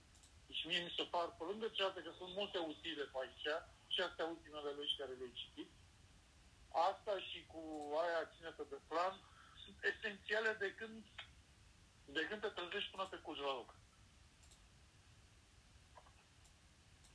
Păi ți-am trimis... Dacă nu uh, te, dacă nu te schimbi, Vezi nu că deci natura este. ți-am trimis tot documentul. E un document Word, ți l-am trimis pe uh, Facebook Messenger. Perfect. Toate legile astea care le-am făcut. Este, da, este pentru că multe, uh, multe uh, provin din înțelepciune, iar celelalte tot din înțelepciune, dar au, uh, au scopuri ascunse, de a domina, de a... Adică multe chestii, de exemplu, cum asta a fost uh, două legi înainte sau o lege, uh, și anume uh, ocupă-te de inimile, sufletele altora. Da, e bună treaba asta ca să-i seduci, dar uh, nu s-a spus că trebuie să investești în tine, în primul rând. Pentru că eu așa știu clar, investește în tine dacă vrei să, să faci ceva în jur. Că altfel ce-ți faci în jur dacă nu investești în tine? spune și mie, cum poți tu să faci ceva, să, să faci o afacere sau să uh, inițiezi un plan, să schimbi mentalitatea oamenilor dacă tu n-ai făcut cu tine? Păi Iisus a dus în deșert, uh, a dispărut când era copil și s-a întors la 30 de ani. Păi se pare că toată acumularea acestor legi e, se bazează pe egoism și pe bazatul pe tine. Deci dacă le aplici, legile astea le aplici pentru tine pentru a obține putere și a o păstra. Da, dar câteva din ele sunt, înțe- sunt reprezintă o înțelepciune care este utilă în orice întreprindere care inițiezi cu scop uh, constructiv, cu scopul de a reuși. Clar. Și așa trebuie să procedezi. Să fii un lider Auzi, puternic. Pe unde, pe unde ești tu, mai sunt lumini și amintiri uh, ale oamenilor de Crăciun? Luminite, treburi, mai sunt? Nu mai s-au stins. Au fost o vreme, dar s-a terminat. Dar când ai văzut ultima dată? Acum vreo 5-6 zile. Eu acum mă plimb afară și văd și acum că știi, ăsta este un aspect care îmi place să urmăresc de micile mele bucurii când mă plimb uh, noaptea. Să văd care sunt nostalgici. Deci Mhm. mă uit așa la unul din cinci blocuri, să zicem așa, mai văd o luminiță, mai văd niște o instalație electrică la, la geam. Și la mine în bloc, mă bucur de ce la mine acolo e mai desă, adică e vorba de blocul de vis-a-vis și chiar în blocul meu. Sunt câteva apartamente în care am mai văzut luminițe. Eu însă nu le-am strâns, nu, eu n-am făcut brad, mi-am pus niște figurine cu lumine acolo, așa, pe un metru pătrat. Și nu le-am uh, stins. Adică nu le-am uh, strâns, dar le-am stins. Mă uit doar la ele așa. Eu Da, nu da, mi-am... da. A pus mama, a pus niște globulețe, niște de-astea, dar eu n-am, n-am avut uh, pom de Crăciun sau ce... Tu ai avut pom de Crăciun? Am asta nu. Anul trecut mi-am cumpărat pentru prima dată după zeci de ani un brad natural că uh, a fost o reducere ca să vândă toți s-a a fost o reducere masivă, de exemplu de la 50-60 de lei se vinde cu 15 lei. Și am Mhm. luat și eu unul, dar după ce am împodobit am simțit un, am avut un sentiment de frustrare pentru că îmi dădeam seama că am împodobit o mortăciune. O mortăciune, da. Hai să vorbim despre asta după aceste momente, să luăm o pauză de publicitate. Da. Vom reveni imediat. Da, uite, dacă vrei să trimit uh, o poză pe WhatsApp, chiar uh, acum cât mă umblam pe stradă, m-am oprit în dreptul unui imobil unde în fața magazinului nu și-a strâns uh, bradul, dar nu că e neglijență. Probabil că sunt mai nostalgici. Da, așa arată mai bine, să știi, și pentru clienți câteodată, dacă ai luminițe și asta. Dar știi ceva? Fă o poză, fă o poză și uh, pun-o pe Facebook. De ce nu pui pe Facebook? Că n-ai mai pus... Aia, pentru că nu vreau să dau nostalgic așa, adică mi se par prea, adică chestiile astea destul de Pune, sensibile. frate, trebuie să fii nostalgic, că ăștia o să, uh, ascultătorii, vezi că la un moment dat o să-i trimitem și pe Facebook, să ne dea mesaje pe Facebook, sau mai bine să ne dea mesaje la emisiune pe Facebook, nu? La Nașu. Nu oriunde, da, bine, adevărul e că trebuie să ai un site pe care le concentrezi ca să poți să le citești, ca să nu citești pe toate sursele. O să vreau să luăm și telespectatori uh, pe telefon, întrebări. Deci, deci deja cu tot formatul, ai deja interviuri pe stradă, ai oameni care iei direct în uh, emisiune. Vorbești, deci deja o să ai un format uh, complex. Da, complet de televiziune, numai să ne, ne dea la să ne putem să băgăm uh, telefonul Băi, pe... vezi, O să mergem, uh, eu estimez că să termin cu tot asta după 14 februarie, când am rezolvat și eu problemele. Și să vedem cum pune problema. Sigur, vulpoi bătrân și versat cu toate, uns cu toate lichidele, să-și dea seama de potențial. Pentru că se vede, eu îți spun, nu sunt străin de mediul ăsta și am observat cum pui problema. Eu nu știu cum de nu ești producător la o televiziune, pentru că sunt mulți total ineficienți și cu toate astea sunt producători. Dar tu pe să nu ai vrut să lucrezi de unul singur și ai vrut să faci anumite chestii care vezi, ai vrut să dai lovitura dintr-o dată, n-ai luat-o și tu pe etape. Da, acum trebuie să schimb strategia, trebuie să, mă, să o iau pe etape așa ușor, să intru frumos la o televiziune mai întâi și după aia încet. Dar intrasem atunci unde m-ai trimis tu când am făcut, uh, am intrat la antena Stars, dar singura problemă a fost că m-au pus pe, de noapte. Dacă nu, Păi da, asta e, asta, asta e, pe altfel nu, nu-ți dădea de lucru. eu trebuia să Ei nu aveau accept, nevoie de oameni în ture. da, Acesta țin cu tine te băga numai de noapte sau intrai în tur? numai de noapte. Păi să că tura de noapte era, nu era acoperită pentru că mulți probabil nu puteau. Sau nu vroiau, cum n-am vrut nici eu. Păi să știi că în multe locuri, uh, uite și la știri, mulți intrau mai întâi în tura de noapte. Deci eu trebuie să, să găsesc cumva să intrăm, a, dacă intrăm cu emisiunea pe tura de noapte, e ok. Pentru că noi o înregistrăm ziua. O să o facem înregistrată. Dar Da, acum, în primă fază.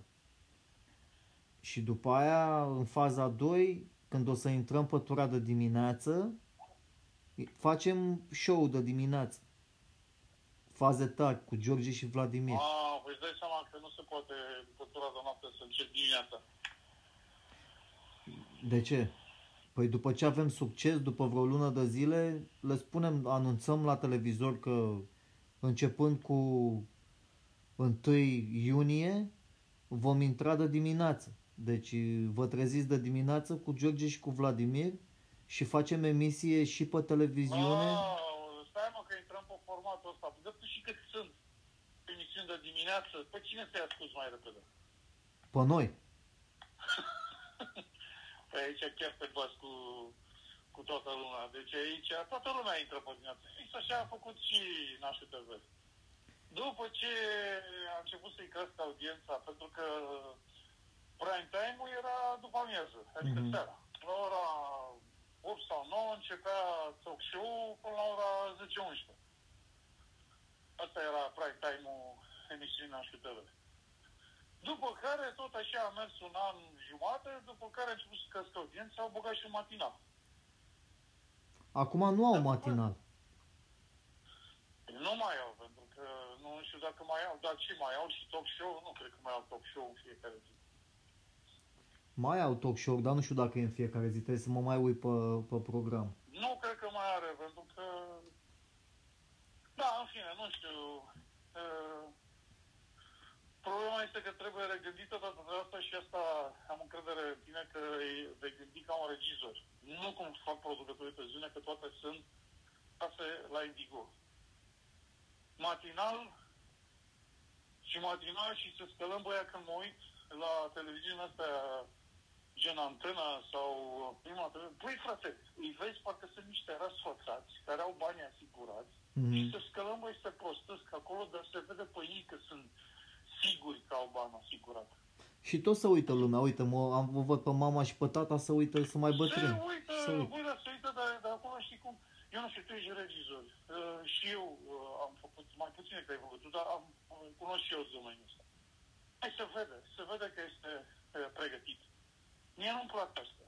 Filmul cu cât, cu cât te pune într-o situație să nu anticipezi și cu cât nu te simți mai confortabil, cu atât e mai, mai atrăgător. Mie nu-mi plac show-urile de dimineață. Toate se simt că sunt, sunt confortabile, sunt... Plus că nu-mi place că se scălămbuie uh, prezentatorii, ei sunt personajele. Nu mă interesează la mă că-l văd în fiecare zi, știu cum au căzut prezentatori faimoși, nu ăștia care se scălămbăie, au căzut uh, din audiență. Pentru că Mhm. s-a săturat lumea. Uite, unul, unul, cel mai bun exemplu este Mihaela Rădulescu. Se săturase lumea, mă, de Mihaela Rădulescu, asta care a fost întâi la Tele7 ADC, după aia a fost la uh, ProTV, se săturase lumea. Pentru Aveau, că era- aveau un show uh, cu o mare audiență după amiază. Duminica în direct. Da, da, acolo, emisiunea aia. Uh, Și a pierdut audiență, dar abia după ce a dispărut din, din uh, orizontul uh, mediatic cu emisiunile astea și a mai, uh, și a mai ațucat ea puțin uh, atenția cu diverse scandaluri cu nu știu ce, fosta nevastă, viitoarea nevastă, cu uh, Ștefan Bănică, după aia cu noul ei soț, uh, și după aia a mai atras atenția puțin cu uh, operațiile estetice și, bineînțeles, a făcut ceea ce văd că este formula de succes a multor vedete care n-au nimic în cap. Și anume, operațiile estetice. Și a făcut niște modificări iar Rădulescu, de iar a atras atenția și acum lumea curioasă să vadă cum arată o femeie la nu știu cât femeie, cred că are s-a de 50 de ani. Mhm. Uh, este o curiozitate. Pentru faptul că a investit foarte mult, cum face și Loredana Groza acum. Deci, uh, o etapă importantă la vedetele astea care n-au nimic în cap. Uh, nu neapărat, hai să- să nu fiu chiar atât de rău, dar care predomină imaginea, este o investiție majoră în, uh, în uh, imagine și după aia își câștigă din nou un credit.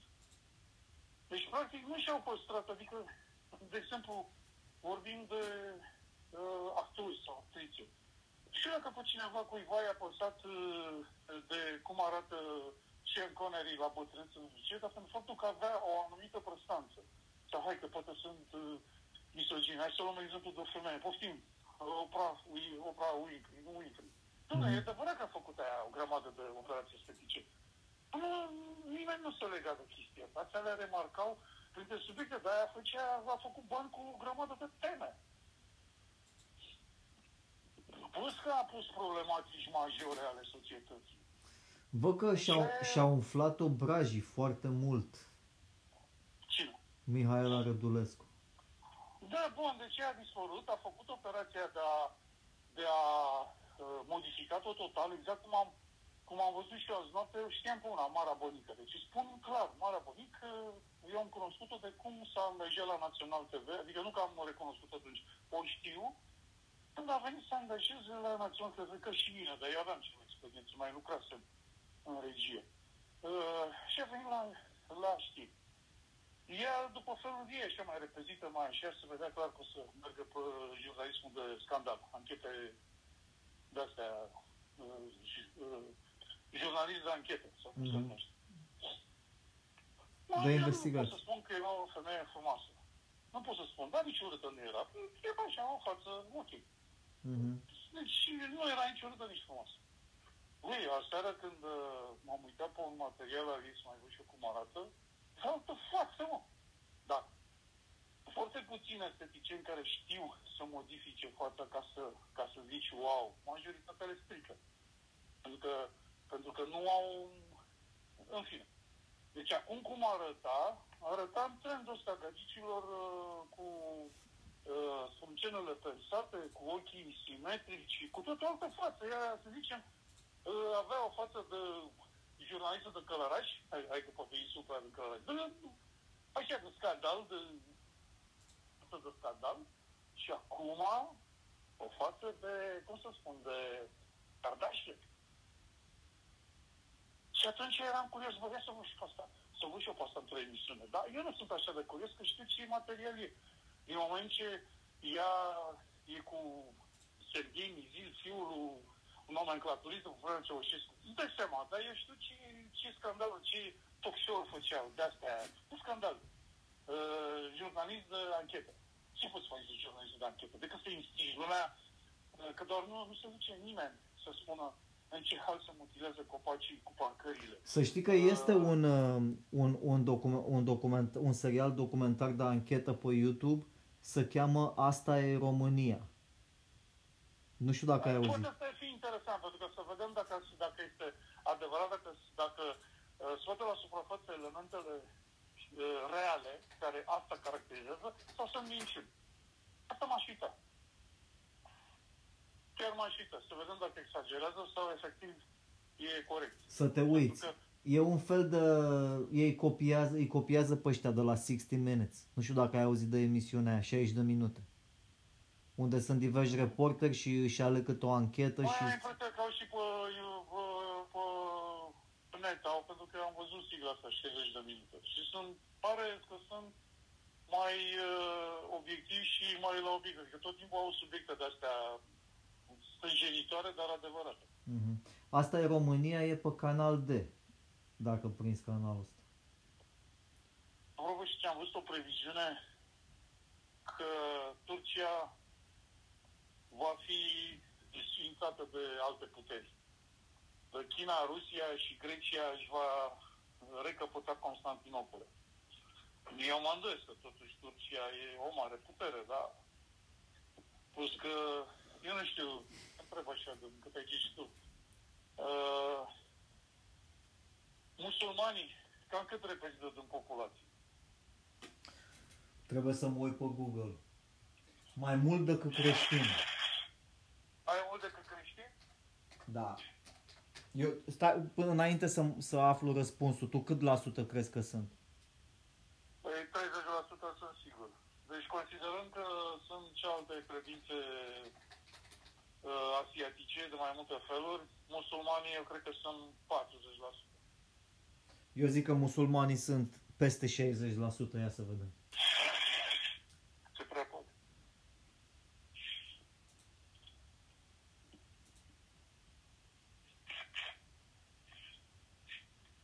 E foarte interesant de unde vin musulmanii ăștia și au credința asta, care este mai uh, riguroasă și nu este atât de spectaculoasă ca a creștinilor, Deci musulmanii, nu știu, Coranul ăla nu l-am citit, dar parcă nu e așa de... Sau nu știu, nu, nu mă abțin să fac uh, comentarii ca să nu mă trezesc uh, tăiat pe stradă. Uh, dar oricum vreau să zic, cum, cum sunt atât de mulți musulmani și nu dețin uh, și nu, nu sunt ei cei mai puternici?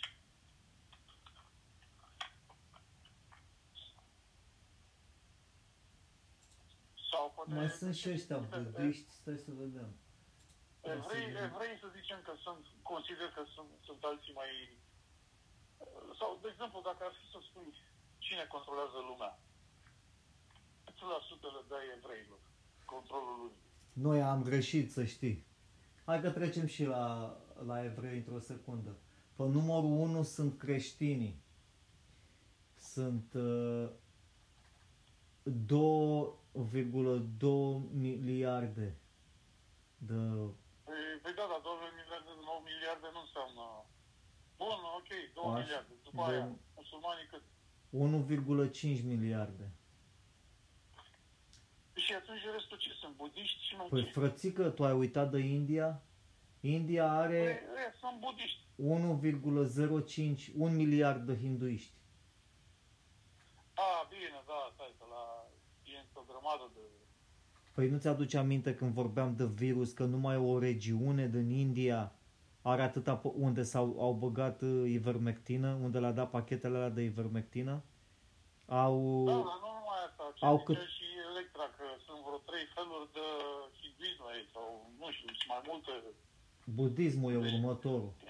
Pe numărul 4, budismul are jumătate de miliard. A, zi, Deci hinduismul are un miliard și budismul încă jumătate de miliard. După aia, budismul, nu știu. după aia următorul este shintoismul cu 100 de milioane, daoismul, Cei mai mulți sunt creștini.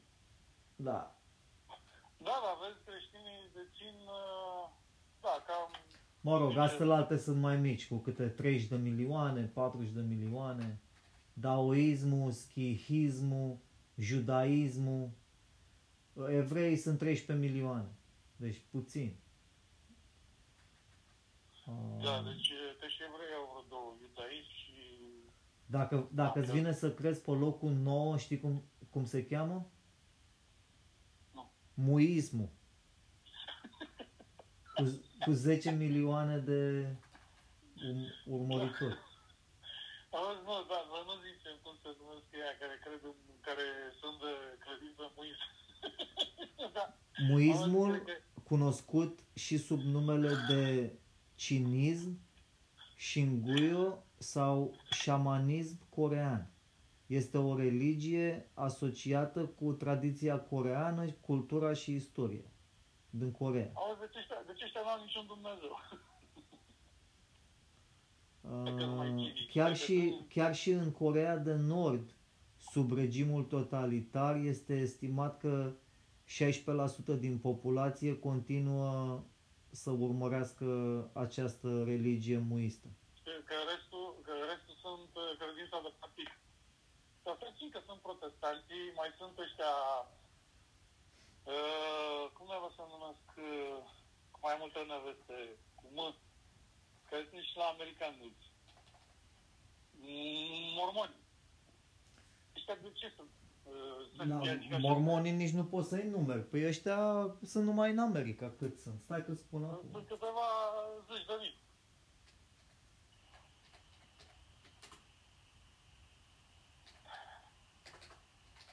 Dar auzi, care o fi cea mai recentă credință? Religie. Trebuie să fie ceva legat pe internet. Uh, Religia asta a bogătașilor care cred în uh, nemurire, care cred că îți poți transfera creierul în computer. Cred că o să fie următoarea credință și anume credința în uh, uh, Internet of Things, da? Internet of Bodies, în rețea, rețeliștii, frate, Matrix. Clar. Deci cred că următoarea credință va fi rețeaua. Următoarea credință e, va fi în inteligența artificială. Deci odată, o, o, odată ce se va inventa inteligența artificială generală, deci inteligența artificială este de, de mai multe feluri. Deci poți să ai inteligența, inteligența artificială să joace un joc pe calculator, de exemplu, da? Poți să ai inteligența artificială medicală, care detectează cancerul. Acum se folosește un computer cu inteligență artificială, Watson, care îi dau să se uite la, uh, cum se cheamă asta, să face radiografie la plămâni, la pozele astea, computerul se uită și analizează milioane de poze de astea de radiografii. Îți- Când îți face radiografie, eu dă la computer și computerul îți detectează mai bine decât doctorii cancerul și posibile boli care te vor infecta. Să știi că două, două domenii care, care mi se păreau de ultra science fiction sunt deja palpabile. Unul e mai puțin, dar nu pentru faptul că nu s-ar face, ci pentru faptul că încă este o mafie de oameni uh, care încă se îmbogățește. Anume, unui medicina, într-adevăr, care deja se aplică, sunt țări în care te duci, dai informații, medicul nici strică la tine, rulează niște programe și îți dă diagnosticul, rețeta și tot. Da. Deci asta Asta tot, unu. inteligența, Doi, ar, uh, știi ce, cum funcționează inteligența artificială, nu? Ce m-ai întrebat? Că n-am Știi cum funcționează inteligența artificială? Care e, care e baza? Nu știu ce să spun așa imediat, dar sunt... Uh, Păi stai un pic, creierul tău cum funcționează? Cum recunoști un lucru, prin lucrurile asocieri, prin asocieri, prin experiență adunată. prin im- imagini, da? Deci imagini pe care tu le-ai mai Nu văzut. numai imagini, nu numai imagini, sunt senzații care se înregistrează. De exemplu, dacă te-ai fric când ești mic, deja ai inteligența obiectelor calde sau temperaturii sau deci cu tot senzorii. Sunt experiențe înregistrate și asociate și acum Bun. ele între ele Dar se- mai ții se minte, fac multiple. mai ții minte când am mai vorbit noi că primul senzor, cel mai important este imaginea, văzul. Asta e clar, văzut, da. E, așa funcționează și inteligența artificială. Inteligența artificială s-a dezvoltat odată cu creșterea capabilităților carturilor video. Dacă ți-aduci aminte când eram noi la școală, la, la, șco- la, la școală de la regie, la film, cardurile video de captură ca să capturezi niște imagini din viața reală după o cameră de luat vederi, să le capturezi în calculator, era foarte scump. Ți-aduce aminte? Da, plus aduce aminte că era o întreagă, o întreagă teorie cu, uh, cum să spun, manevrarea rolelor de film, mecanismul de gripă. Ah, uleu, frate, ziceai că sunt inginer. Exact. Ziceai că- ziceai Dar că să-ți dai Noi, diploma. noi vorbim digital. Digital costa foarte mult. Costa o placă video de captură, mi-aduc aminte că era 200 de mii de dolari pe vremea aia. Da, plus cât, cât dura ca să procesezi. Era acum, practic, în timp real să-ți face chestia. Bravo.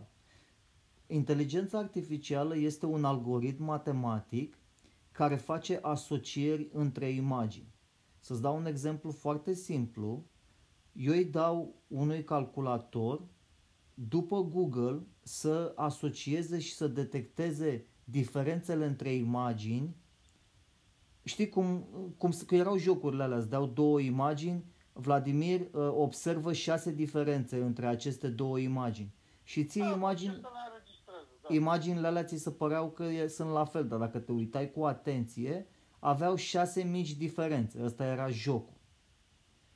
Ei, deci asta vreau să spun, că această inteligență artificială se bazează pe o, pe o bibliotecă imensă de observații, experimente și... Și alte unde e chestii biblioteca, acolo. unde e biblioteca imensă de imagini? E înmagazinată în... uh, Pe, în, inter- uh, pe internet. În hardul ăla. Pe internet, frate. Pe internet, bun, dar auzi, inteligența artificială vrei să spui că ea fără internet nu mai funcționează, nu are și o dotare, nu are aplicații proprii cu o bibliotecă proprie? Păi Că atunci poți, să, înseamnă că dacă- poți să-i faci o înseamnă că copie. Dacă eu am întrerupt internetul, inteligența artificială o duci la bune. Nu, pentru că n-ai cum să întrerupi internetul, că internetul e o colecție de computere conectate într-o rețea. Bun, se poate. Se poate întrerupe totul în A- lumea. Am înțeles, Da. dar e ca și... Am mai vorbit despre asta. A, tu, dacă ai un computer... Poți să ai și un computer unde să stochezi imaginile respective. Deci poți să iei toate imaginile cu pisici care au fost publicate pe internet și le bagi pe un hard drive, da? Și computerul îți va detecta o pisică în orice situație. Deci dacă ai camera de luat vedere pe o mașină Tesla care conduce automat, dacă trece o pisică pe marginea drumului sau în fața drumului sau uh, departe pe drum, în orice poziție va fi pisica aia, computerul, pentru că el a, a văzut, a, în, are în baza de date atâtea imagini cu pisici pe care le-a procesat, îți va detecta pisica respectivă. Nu, dar asta este o, asta este o formă foarte primitivă de inteligența artificială. De-aia zic că tot ce vorbesc ei acum este total uh, uh, utopic. Pentru că inteligența Nu e artificială utopic. la care... În Stai China, puțin. în, pe hai să spun ca să nu mai pierdem vremea pentru ascultători. În China sunt camere de luat vederi peste tot, deci computerele detectează nu numai imagini, detectează imaginile din video care sunt uh, două... Da, spune cine e, le- e- deci acolo se identifică pe baza e identificare vizuală. Și toată procesarea se face pe plăci video. Da, de asta vreau să spun. Tocmai exact cum ai zis, că nu vreau să pierdem timpul. Mie mi se pare că toată amenințarea asta cu inteligența artificială este doar o amenințare pentru cei necunoscători. Inteligența artificială cu adevărat reală pe care eu o caută și încă n-au ajuns la un nivel satisfăcător este aceea care se dezvoltă în urma acestor. Deci, asta este partea primitivă în care explore- explorezi și recunoști și iei o decizie în funcție de prelucrarea imaginilor. Are numai simțul văzului, asta spui tu. Da, nu numai asta, dar chiar dacă folosești cele cinci simțuri, nu numai asta este inteligența artificială, de a anticipa și a crea un lucru pe baza experienței. Dacă eu mă, uite, că luăm un exemplu. Domn. Bun, eu mă mar, știu ce înseamnă frig, știu ce înseamnă cald, da? Știu ce înseamnă cum să folosesc uh, căldura, cum să, uh, la ce să folosesc frigul. Mhm. Să fac o mașină termică care folosește două izvoare de frig și de căldură, a mie să-mi dea o energie, asta înseamnă inteligență. Deci omul a dus capul, mă ia să fac eu o mașină termică care folosește două izvoare de căldură după, deci după ce și-a bătut capul cu legile fizicii, legile termodinamice, au făcut un motor. Nu Păi, se va ma- face mai ții minte niciodată când am inteligența vorbit- artificială. Mai ții minte când am vorbit pe un show anterior că uh, despre drone? Dacă tu Da. îi dai unei drone simțul văzului avansat, deci îl detectează pe orice chinez la față, ăia când trec strada pe roșu, primesc amendă automat pe telefon. Nu primezi, asta este un serviciu. Bun. Deci această inteligență artificială e doar un serviciu. Și dacă i-am dat simțul zborului la acest robot cu inteligență artificială și i-am zis du-te și omoară-l pe Vladimir și pun o bombă Nu, pe... mai are un serviciu, o comandă, dar dacă pui drona aia să-mi citească un chip și pe baza studiilor chipului să, să anticipeze că omul ăsta are de gând să, să, să arunce în aer, o, să, să facă un, ap- să organizeze un atentat. Aia Ah, înseamnă inteligența tu vorbești de artificială. să, să citească gândurile. Deci asta ar însemna Nu ca... numai, nu numai, și fețele. Deci există o grămadă de tipologii și prin mișcarea fețelor, că sunt profileri, mă, le se luăm pe ăștia de poliție, profileri. Păi cum ajungi tu cu inteligența artificială la nivelul unui profiler?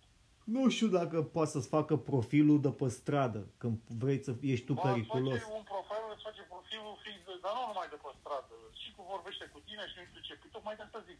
Ai tehnologie, da? Îi vezi fața, îi auzi vocea, îi simți respirația, ai senzori care ia pulsul și nu știu ce și deja știi că ăla vrea să spargă o bancă. Dar nu numai atât. Noi, noi suntem urmăriți acum prin telefon, deci prin te- telefonul pe care îl purtăm cu noi în orice moment înregistrează tot, Doar locații. înregistrează identitatea și dintr-un... Dar nu numai din asta. miliarde De, Telef- doar din știe miliarde de apucături se va Mhm. forma o statistică, ok. Și un profil. Deci Da, no- și noi avem un și profil. Spune, da, și spune majoritatea oamenilor să scoală la ora cu tare, majoritatea își petrec timpul la muncă atâta, majoritatea se distrează atâta, majoritatea își fac cumpărăturile la orele astea. Eu spun Și- sigur că după profilul pe care îl ai tu și eu, dacă cineva vrea să SRI-ul, de exemplu, sau CIA-ul sau cineva accesează profilul și vrea să vadă, uh, uh, cu- îl bagă la inteligența artificială existentă, îi spune exact ăsta mănâncă de obicei la ora asta, de Da, obicei... Nu suntem interesanți. Nu, suntem- nu suntem Exact, interesanți, nu, nu suntem pentru că interesați. facem ce face toată lumea. Da. Deci noi ne îndreptăm spre un control al tehnologiei. Deci vom fi, mai ales când vom, vom avea telefonul în creier direct, deci nu mai trebuie să mai am un Nu obiect. vom avea mă, niciun telefon, asta e prostie pe care oamenii de care se tem. Nu vei avea niciodată nicio mufă pe creier. Nu se va putea interfera cu creierul niciodată. Nu De ce? există deocamdată puterea omului de a... Deci cel mult poți să citești poți să citești anumite pulsuri, anumite reacții de moment. N-ai să poți să intri. Auzi, eu vreau să întreb, mă, când se va pune pe ecran ce visează omul? Păi acum se lucrează la, se cheamă uh, na- nu virtual reality, unde sunt ochelarii pe care intri în realitatea virtuală, dar uh, se cheamă realitate argumentată. AR, Augmented R, reality, așa. așa. ce cu ea? Ăștia sunt niște ochelari, cum ai și tu ochelari și am și eu ochelari, și ecranul telefonului e direct pe ochelar. Da, Deci- bun, și îți modifică ambianța, îți modifică background-ul sau... Nu, în funcție de asta, dar de- Ecranul de- cu totul. Deci eu dacă vreau să-l sun pe Vladimir, Da, dar e după niște scheme gândite, dar eu te întreb un lucru, poate cineva să-mi, să-mi citească mie gândurile sau să-mi înregistreze visele? nu S-a încă, ajuns la tehnologie dar se asta. lucrează Nu la se niște face căști, niciodată. se, lu- s-au inventat niște căști care ți le pune pe creier, care poți să controlezi, de exemplu, mouse-ul. Deci să nu mai ai mouse și tastatură. Aia e altceva, da, bun, controlezi cu anumite mișcări. Asta e, uh, s-a perfecționat, într-adevăr, se pot, uh, poți să ai periferici astea care le controlezi cu intenții. Cu, mai întâi era cu sprâncenele, mișcarea sprâncenelor, acum e, bun, și cum controlezi mouse-ul ăla? Poți cu ochii? Am înțeles că se poate și cu ochii. Nu, sunt niște unde care, că în creier tu ai practic electricitate. Pe- Și sunt niște, e o cască de asta electromagnetică. Păi da, bun, și ce te-a detectat că poți focaliza tu săgeata aia de Da, mână și da, duce stânga, se, dreapta? da, da, clar. Uite-te pe internet. Da, și Acum se Trebuie testează. Să vedem cei la, cei la bază, ce anume au reușit să controleze, să controleze din creier. Păi nu Dar- con- dar controlezi lucrurile tu nu pe pot. ecran. Te uiți, de exemplu, pe monitor și vrei să miști mouse-ul spre stânga. Și Da, te, dar te, ce spui tu acum, eu știam chestia asta, că era mai de mult, că e o cameră așa care îți urmărește privirea. Și cu aia tu poți să urmărești mouse-ul. Asta e- Atunci, Mișcarea, mișcarea se traduce cu mișcarea mouse-ului. E o cameră care stă pe ochii tăi și îți urmărește... Asta se face și la automobile inteligente. Îți urmărește mișcările și îți spune că nu ești atent. Deja eu am standard, eu lucrez pe niște standarde de genul ăsta. Îți, îți supraveghează uh, comportamentul la volan. Și îți spune dacă ești neatent sau nu vezi niște chestii. Deci, același orizont se numește orizont electronic, ăla pe care l-au aparatele și care l-ai și tu. Și în mod normal, anumiți, anumiți uh, stimuli, tu trebuie să reacționezi la ei. În momentul în care din comportamentul tău procesorul ăsta nu înregistrează reacțiile tale, te atenționează. Vezi că n-ai văzut indicatorul cu tare. Cam așa s-a ajuns.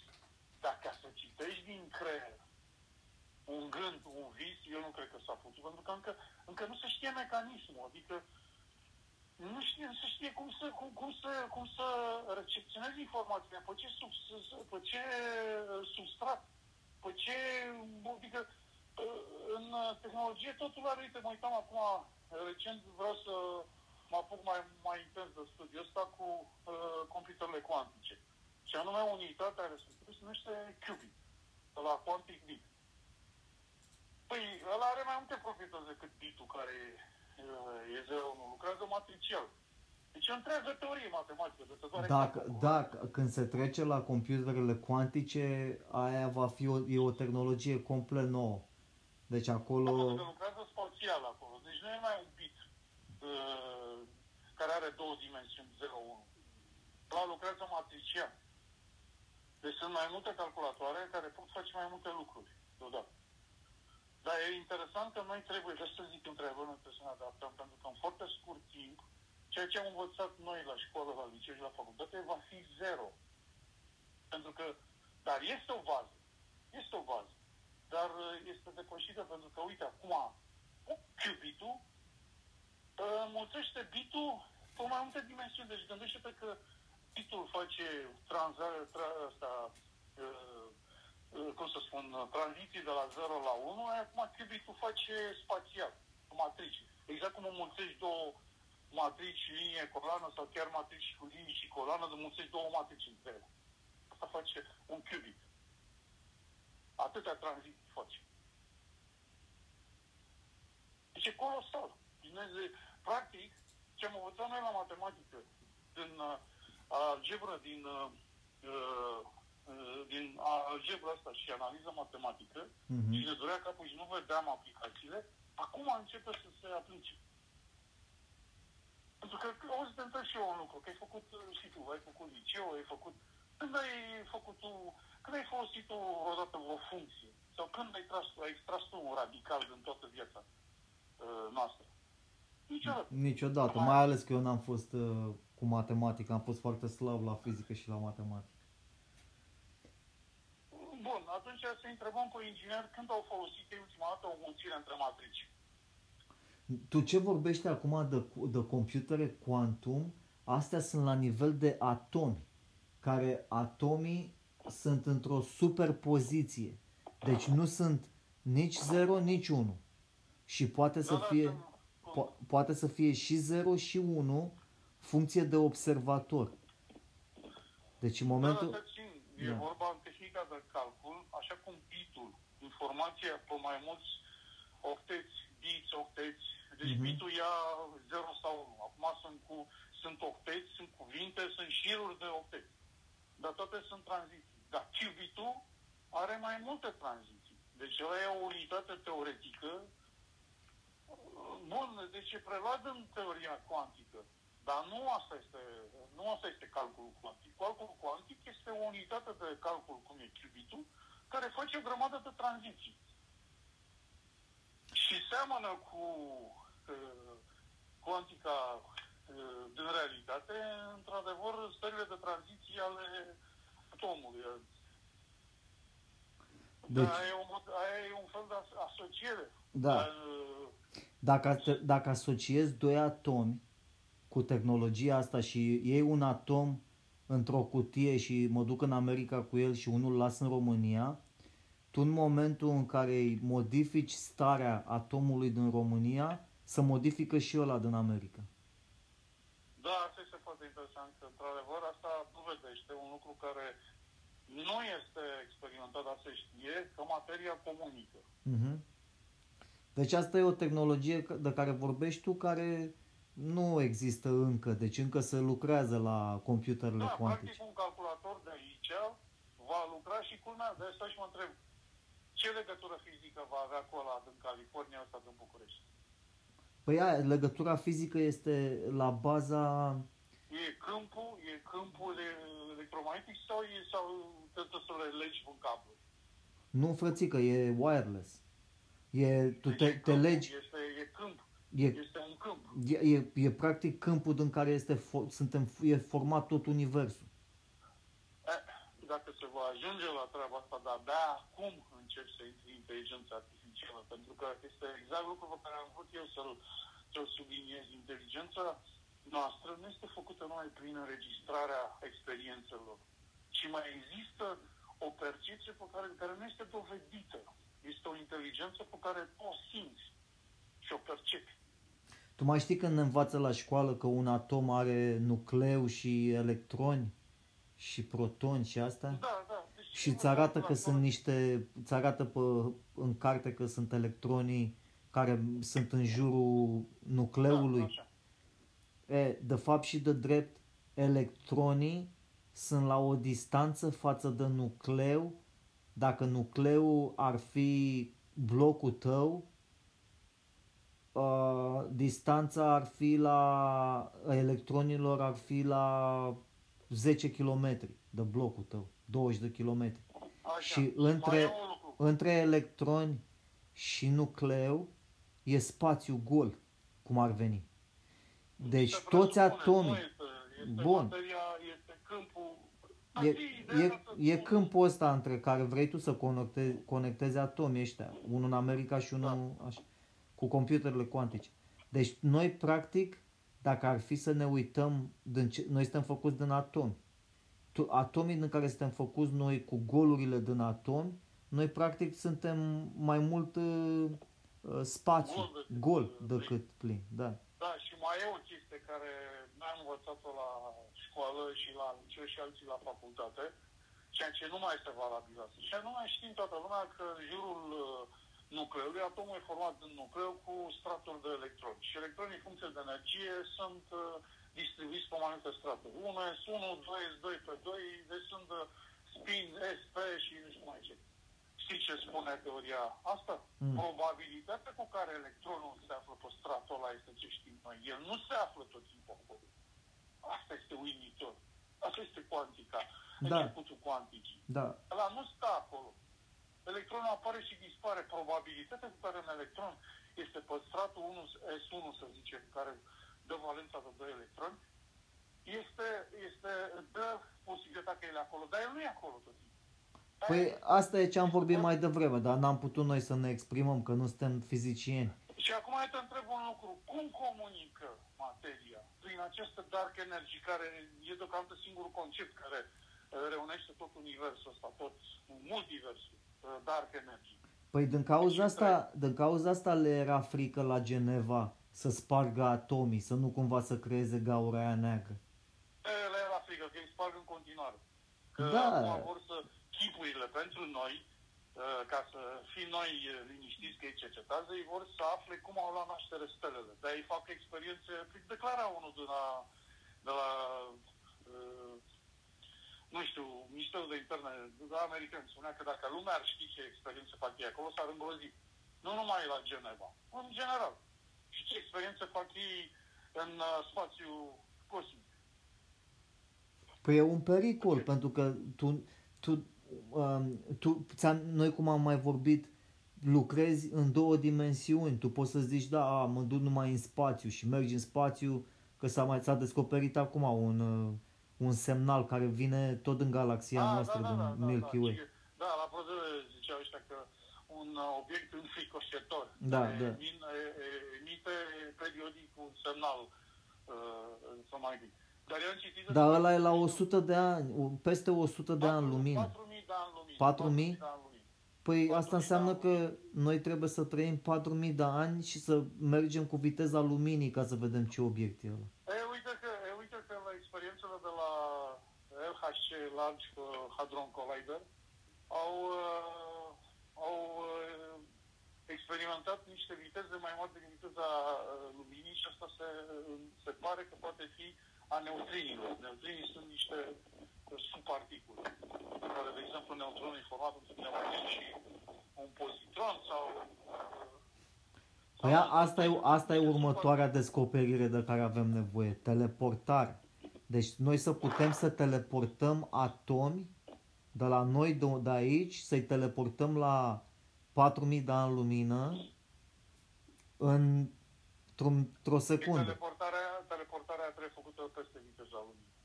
Păi clar, teleportarea instantanee. Și asta cum o faci?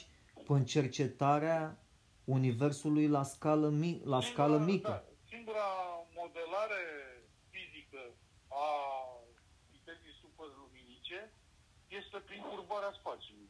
Adică Până- de la A la B în linie dreaptă ai 4.000 de ani lumină, Da? dar dacă curbezi A și B Mhm. le în doi, ca și când ai o vergen și o în doi și unești capetele A și B, Mhm. distanța între A și B este infimă. Și acum în doi alea, universul, la scară Un câmp- atomică. Un câmp gravitațional puternic care va schimba... Asta este, astea sunt studiile lui Einstein, dar n-a reușit să, să le uh, dovedească. Deci prin curbarea spațiului. Prin curbarea spațiului poți, uh, poți uh, altera uh, dimensiunea. Deci asta este genialitatea teoriei lui Einstein, relativitatea spațiului și timpului, prin existența acestor distorsiuni uh, ale liniilor, ale câmpurilor magnetice. Și acum gândește-te, dacă tu lucrezi cu așa de mari forțe la nivel atomic, păi tu poți să distrugi universul. Dar pare imposibil, pare incredibil. Dar dacă, dacă experimentul e greșit sau experimentul e, merge de fapt și de Nu știu drept. dacă poți să distrugi chiar universul, pentru că omul nu are, nu cunoaște niște procedee. Gândește-te că fenomenele care se întâmplă în stele și în univers sunt mult peste capacitatea noastră de a înțelege. Și atunci ar fi, oricum, universul este în distrugere și în, și în Păi și bomba atomică permanent. cum a fost? Că când, a, când au făcut experimentul cu bomba atomică prima oară, ei au crezut că o să fie mult mai mică. Păi, Dar gen, nu, ăla a fost calculat cum. Întâi au, uh, au descoperit uh, fu- ăsta, fisiunea, că fisiunea a fost primul, prima reacție nucleară și după aia au avansat și au descoperit și fuziunea nucleară pe care se bazează astea. Dar Eu, prima, eu am văzut un documentar recent care a zis că ei se așteptau ca bomba să fie de vreo 100 de ori mai slabă. Și Nu, dar tot au- procentajul, tot au- auzi, procentajul era de 1% de pericol, că unii dintre cercetători au zis există un 1% uh, șansa ca să pornim o reacție în lanț să începem să ardem atmosfera, să ardem toată atmosfera practic. Și au, Nu, bine, au n-au decis, făcut asta. au decis pentru toată umanitatea, deci cinci oameni au, de, au luat decizia că să merită riscul, ca să ardă toată atmosfera, Ca să facă experimentul ăsta. ca să facă experiment. Ce, Deci ca ei să au- detoneze bombele astea. Păi, auzi, Nu, ca să-i asta- distrugă pe naziști. Da, nu, dar nu numai ca să distrugă, pentru că la un moment dat, nu, de exemplu, Japonia a capitulat și tot le-a tântit niște bombe. Pentru că au vrut să facă experimentele. A, da, că e câștigase, da, au vrut să, păi, să, să-i oprească pe japonezi. Dar japonezii erau de ăștia cu kamikaze, erau uh, de Dar neoprit. eu oricum, eu oricum, nu mai știu dacă pe prima bombă, mi se pare că au capitulat și totuși le-a trântit și a doua bombă. De ce? Pentru că erau porniți să facă experimentele astea și asupra și să sacrifice. Păi ăștia, câte studii nu s-au făcut pe oamenii radiați și poate ce s-a întâmplat acolo. Mamă, ce dezastru, îți dai seama. Și Nu japonezii, mai, deja, zeci de ani de zile. japonezii nici n-au, nu prea au teren. Da. Și- Și... Auzi, de aia sunt în scufundare, după ce erau în scufundare, le-a trântit și două bombe de aia, de aia afectat câteva decenii. Mhm. Și cu toate astea, cu toate astea au ajuns numărul unu în electronică. Și l-a mai explodat și o centrală nucleară de la tsunami A, Fukushima, asta, de la Fukushima. Da. Care ăla și acum e radiată, toată zona aia. Că n-au... Ăla, ăla de la Cernobâl, la fel. Da. Dar uite, se pare că natura, că ziceau ăștia, cum nu știu cât de reale, că au făcut niște documentare pe acolo, în jurul Cernobâlului și au văzut cum natura s-a revigorat și este foarte termică. Deci s-au adaptat la câmpul ăsta de radiație. Eu am văzut un documentar cu ja- la japonezi, la Fukushima, cu un japonez care vâna porci radiați pe pădure și îi ducea la, îi dădea niște bani ăștia de la, pentru porci, știi? Și porcii nu te gândi că îi mâncau sau făceau ceva, că erau radiați. Îi, om, îi băgau la, la stors, îi omor, îi storceau. Și... Băgau la ce, la... La sfârșitul documentarului, japonezul ăsta care împușca la porci a murit de radiații. Poftim. Păi da, pentru că încărcătura de particule grele, asta uh, omoară. Și nu omoară dintr-o dată, ci omoară lent. Încărcătura de, ma- Da. de particule grele. De asta, de fapt, e boala. Și de asta și astro, astronomii, ăștia, astronomii, pardon, astronauții. Bine există astronauți care să nu aibă probleme de sănătate. Pentru că ei sunt permanent, odată ce ai ieșit din atmosferă și Pământul este protejat de centura asta de radiații banală, uh, este și atmosfera care mai absorbă. Odată ce s-a intrat în spațiu cosmic, de acolo te conține tot felul de radiații. În special radiațiile astea uh, ultraviolete care sunt periculoase. Care sunt foarte mult absorbită de atmosferă la noi. Unii spun că n- ăștia nici nu s-au dus pe lună, că a fost trucat toată... at- Asta, să știi că, uite, și acum și eu mă gândesc, că cred mai mult de 50%. Deși când eram mic, în anii 70, deci programul Apollo, câte rachete ai avut? 20 ceva de rachete, poate. Două- 20 ceva de programe. Eu am crezut atât de mult în chestia asta și acum, dacă mă întrebi, nu mai cred nici 50%. Eu cred că s-au dus pe lună, dar ce e ciudat e că nu s-au mai dus până acum, adică s-au dus în 1960 pe lună și acum în 2022 Dar cu nu tot... numai, auzi, nu numai că s-au dus atunci și nu s-au dus, dar măcar al zilele noastre, măcar un robot puteau să trimită. Au trimis roboți, au trimis chinezii, acum, câte, acum vreo șase luni de zile au trimis pe partea întunecată a lunii. Auzi de ce îmi se pare comică știrea? Au trimis chinezii, dar pe partea întunecată, ca să nu vedem ce se întâmplă acolo. Ei n-au trimis nimic. Asta este cel mai mișto. Au trimis chinezii, dar pe partea întunecată. Păi eu cred că și noi. Auzi tu cu mine, deci George și Vladimir, lucrează la un proiect de trimite o stație uh, spațială pe partea nevăzută a lunii. În care nu se știe nimic. Da, e Nu ciudat. poți, comu- nu poți comunica cu partea nevăzută a lunii. Nu poți. Adică să nu, să nu trimită ei pe lună ni, niște roboți de ăștia care să construiască un Ca și soi... bine am gândit și eu, am zis, mă frate, dacă în anii 60, 70 au fost 20 și ceva de programe, acum trebuiau excursii de turism. Da, costă, costă uh, 10 milioane de, de dolari, dar uh, să- trebuiau făcute excursii pe lună. Excursii. Da. Și ăsta de-abia, uh, de-abia se chine Elon Musk să facă excursiile, să programul ăsta cu SpaceX să, să colonizeze Marte. Hai fi serios. Da, nu, e for uită de Marte. Măcar acum ce s-a inventat, au, au făcut, uh, Elon Musk a inventat boosterele refolosibile. Care Asta, da. ai văzut că aterizează, ai văzut cum aterizează rachetele alea exact la fix, la loc? Da, Pot- am văzut cum s-au prăbușit fix la loc. nu știu cum au aterizat, dar au reușit să le lanseze și au reușit să le prăbușească tot acolo.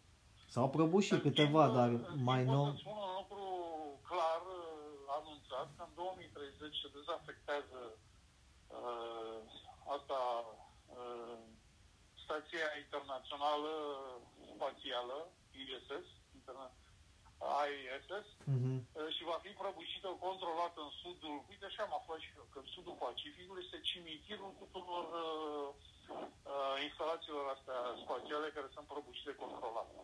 Și nu se va mai face vreo stație, ci se va apela la programe private de lansare, deci va intra pe felie SpaceX-ul al lui Da. Elon Musk.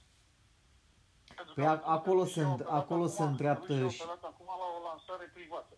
Și Amazon, exact, privat de la ăștia, de la Elon Musk și de la ăsta, de la Amazon, de la Jeff Bezos, tu vrea să facă, să bazează pe turismul spațial. Și să te duci cu avionul repede, adică tu poți să te duci de aici până în America în, uh, într-o oră, în jumătate de oră. Da, întâi te duci în stratosferă și da, cobori așa, te duci, te lansezi pe o rachetă, te duci până în stratosferă și cobori în Statele Unite, da, în vreo câteva ore, da. Mai puțin, da. Pentru că, așa am înțeles, uh, mobilul la spațial trebuie să urce dincolo de stratosferă. Păi, tu, odată ce ai urcat după, după stratosfera asta, viteza cu care mergi în spa, ești în spațiu, E practic. mult mai mare, da, e mult mai mare. Nu știu exact cât, dar ar fi sute de kilometri pe, pe oră. Păi tu știi cu cât uh, gravitează... Mii de kilometri pe oră. Rezidul, da, zeci de mii de kilometri pe oră. Da. Îți dai seama, e ca o particulă, o microparticulă, de pe așa se pare că una din navetele astea a explodat. Uh, o microparticulă de aia, un deșeu de la spațial, a rupt un furtun de ăla de a explodat uh, o navetă. Dar tu știi Nu știu că care, tu, Challenger sau... soarele însuși, el circulă în univers cu nu știu câte mii de mile pe oră. Dar noi cu totul, cu, Cu- tot sistemul planetar, cu tot, circulăm exact. în univers. Da. De fapt, circulăm în univers. Ne rotim în, în galaxia. Ne rotim în jurul soarelui și soarele și noi și mergem uh, cu sute de mii de mile pe oră. Și toți ne rotim în jurul unei găuri negre care se presupune că e în mijlocul galaxiei. Da. Mama, a început să plouă, la tine plouă? Nu m-am, nu m-am uitat, mă uit pe geam să văd. Mă duc acasă că a început să mă plouă. Noi aici nu plouă. Bine, Vladimir, Nu? mersi că am vorbit, atunci ne luăm la revedere și Da. ne vedem în București, că eu o să vin în București zil, în câteva zile. Ok. Să fii sănătos, să ferești. Bine, somn, Toată lumea somn care ușor ne și ascultă nu ne ascultă, să la fie revedere la, telespe- la ascultători și uh, uh, vrei, mai ai ceva de zis la ascultători să-ți iei la revedere? Nu, nu, nu. Să fim toți sănătoși, să avem timp să ne auzim, că dacă avem timp să ne auzim, înseamnă că avem și timp liber. O să fim la Nașu TV, o să ne vadă toată lumea la televizor. O să fie bine. O să aplicăm legile de cum venim acolo. Bine, Vladimir. O să seară frumoasă la toată lumea. Pa. La revedere. Pa.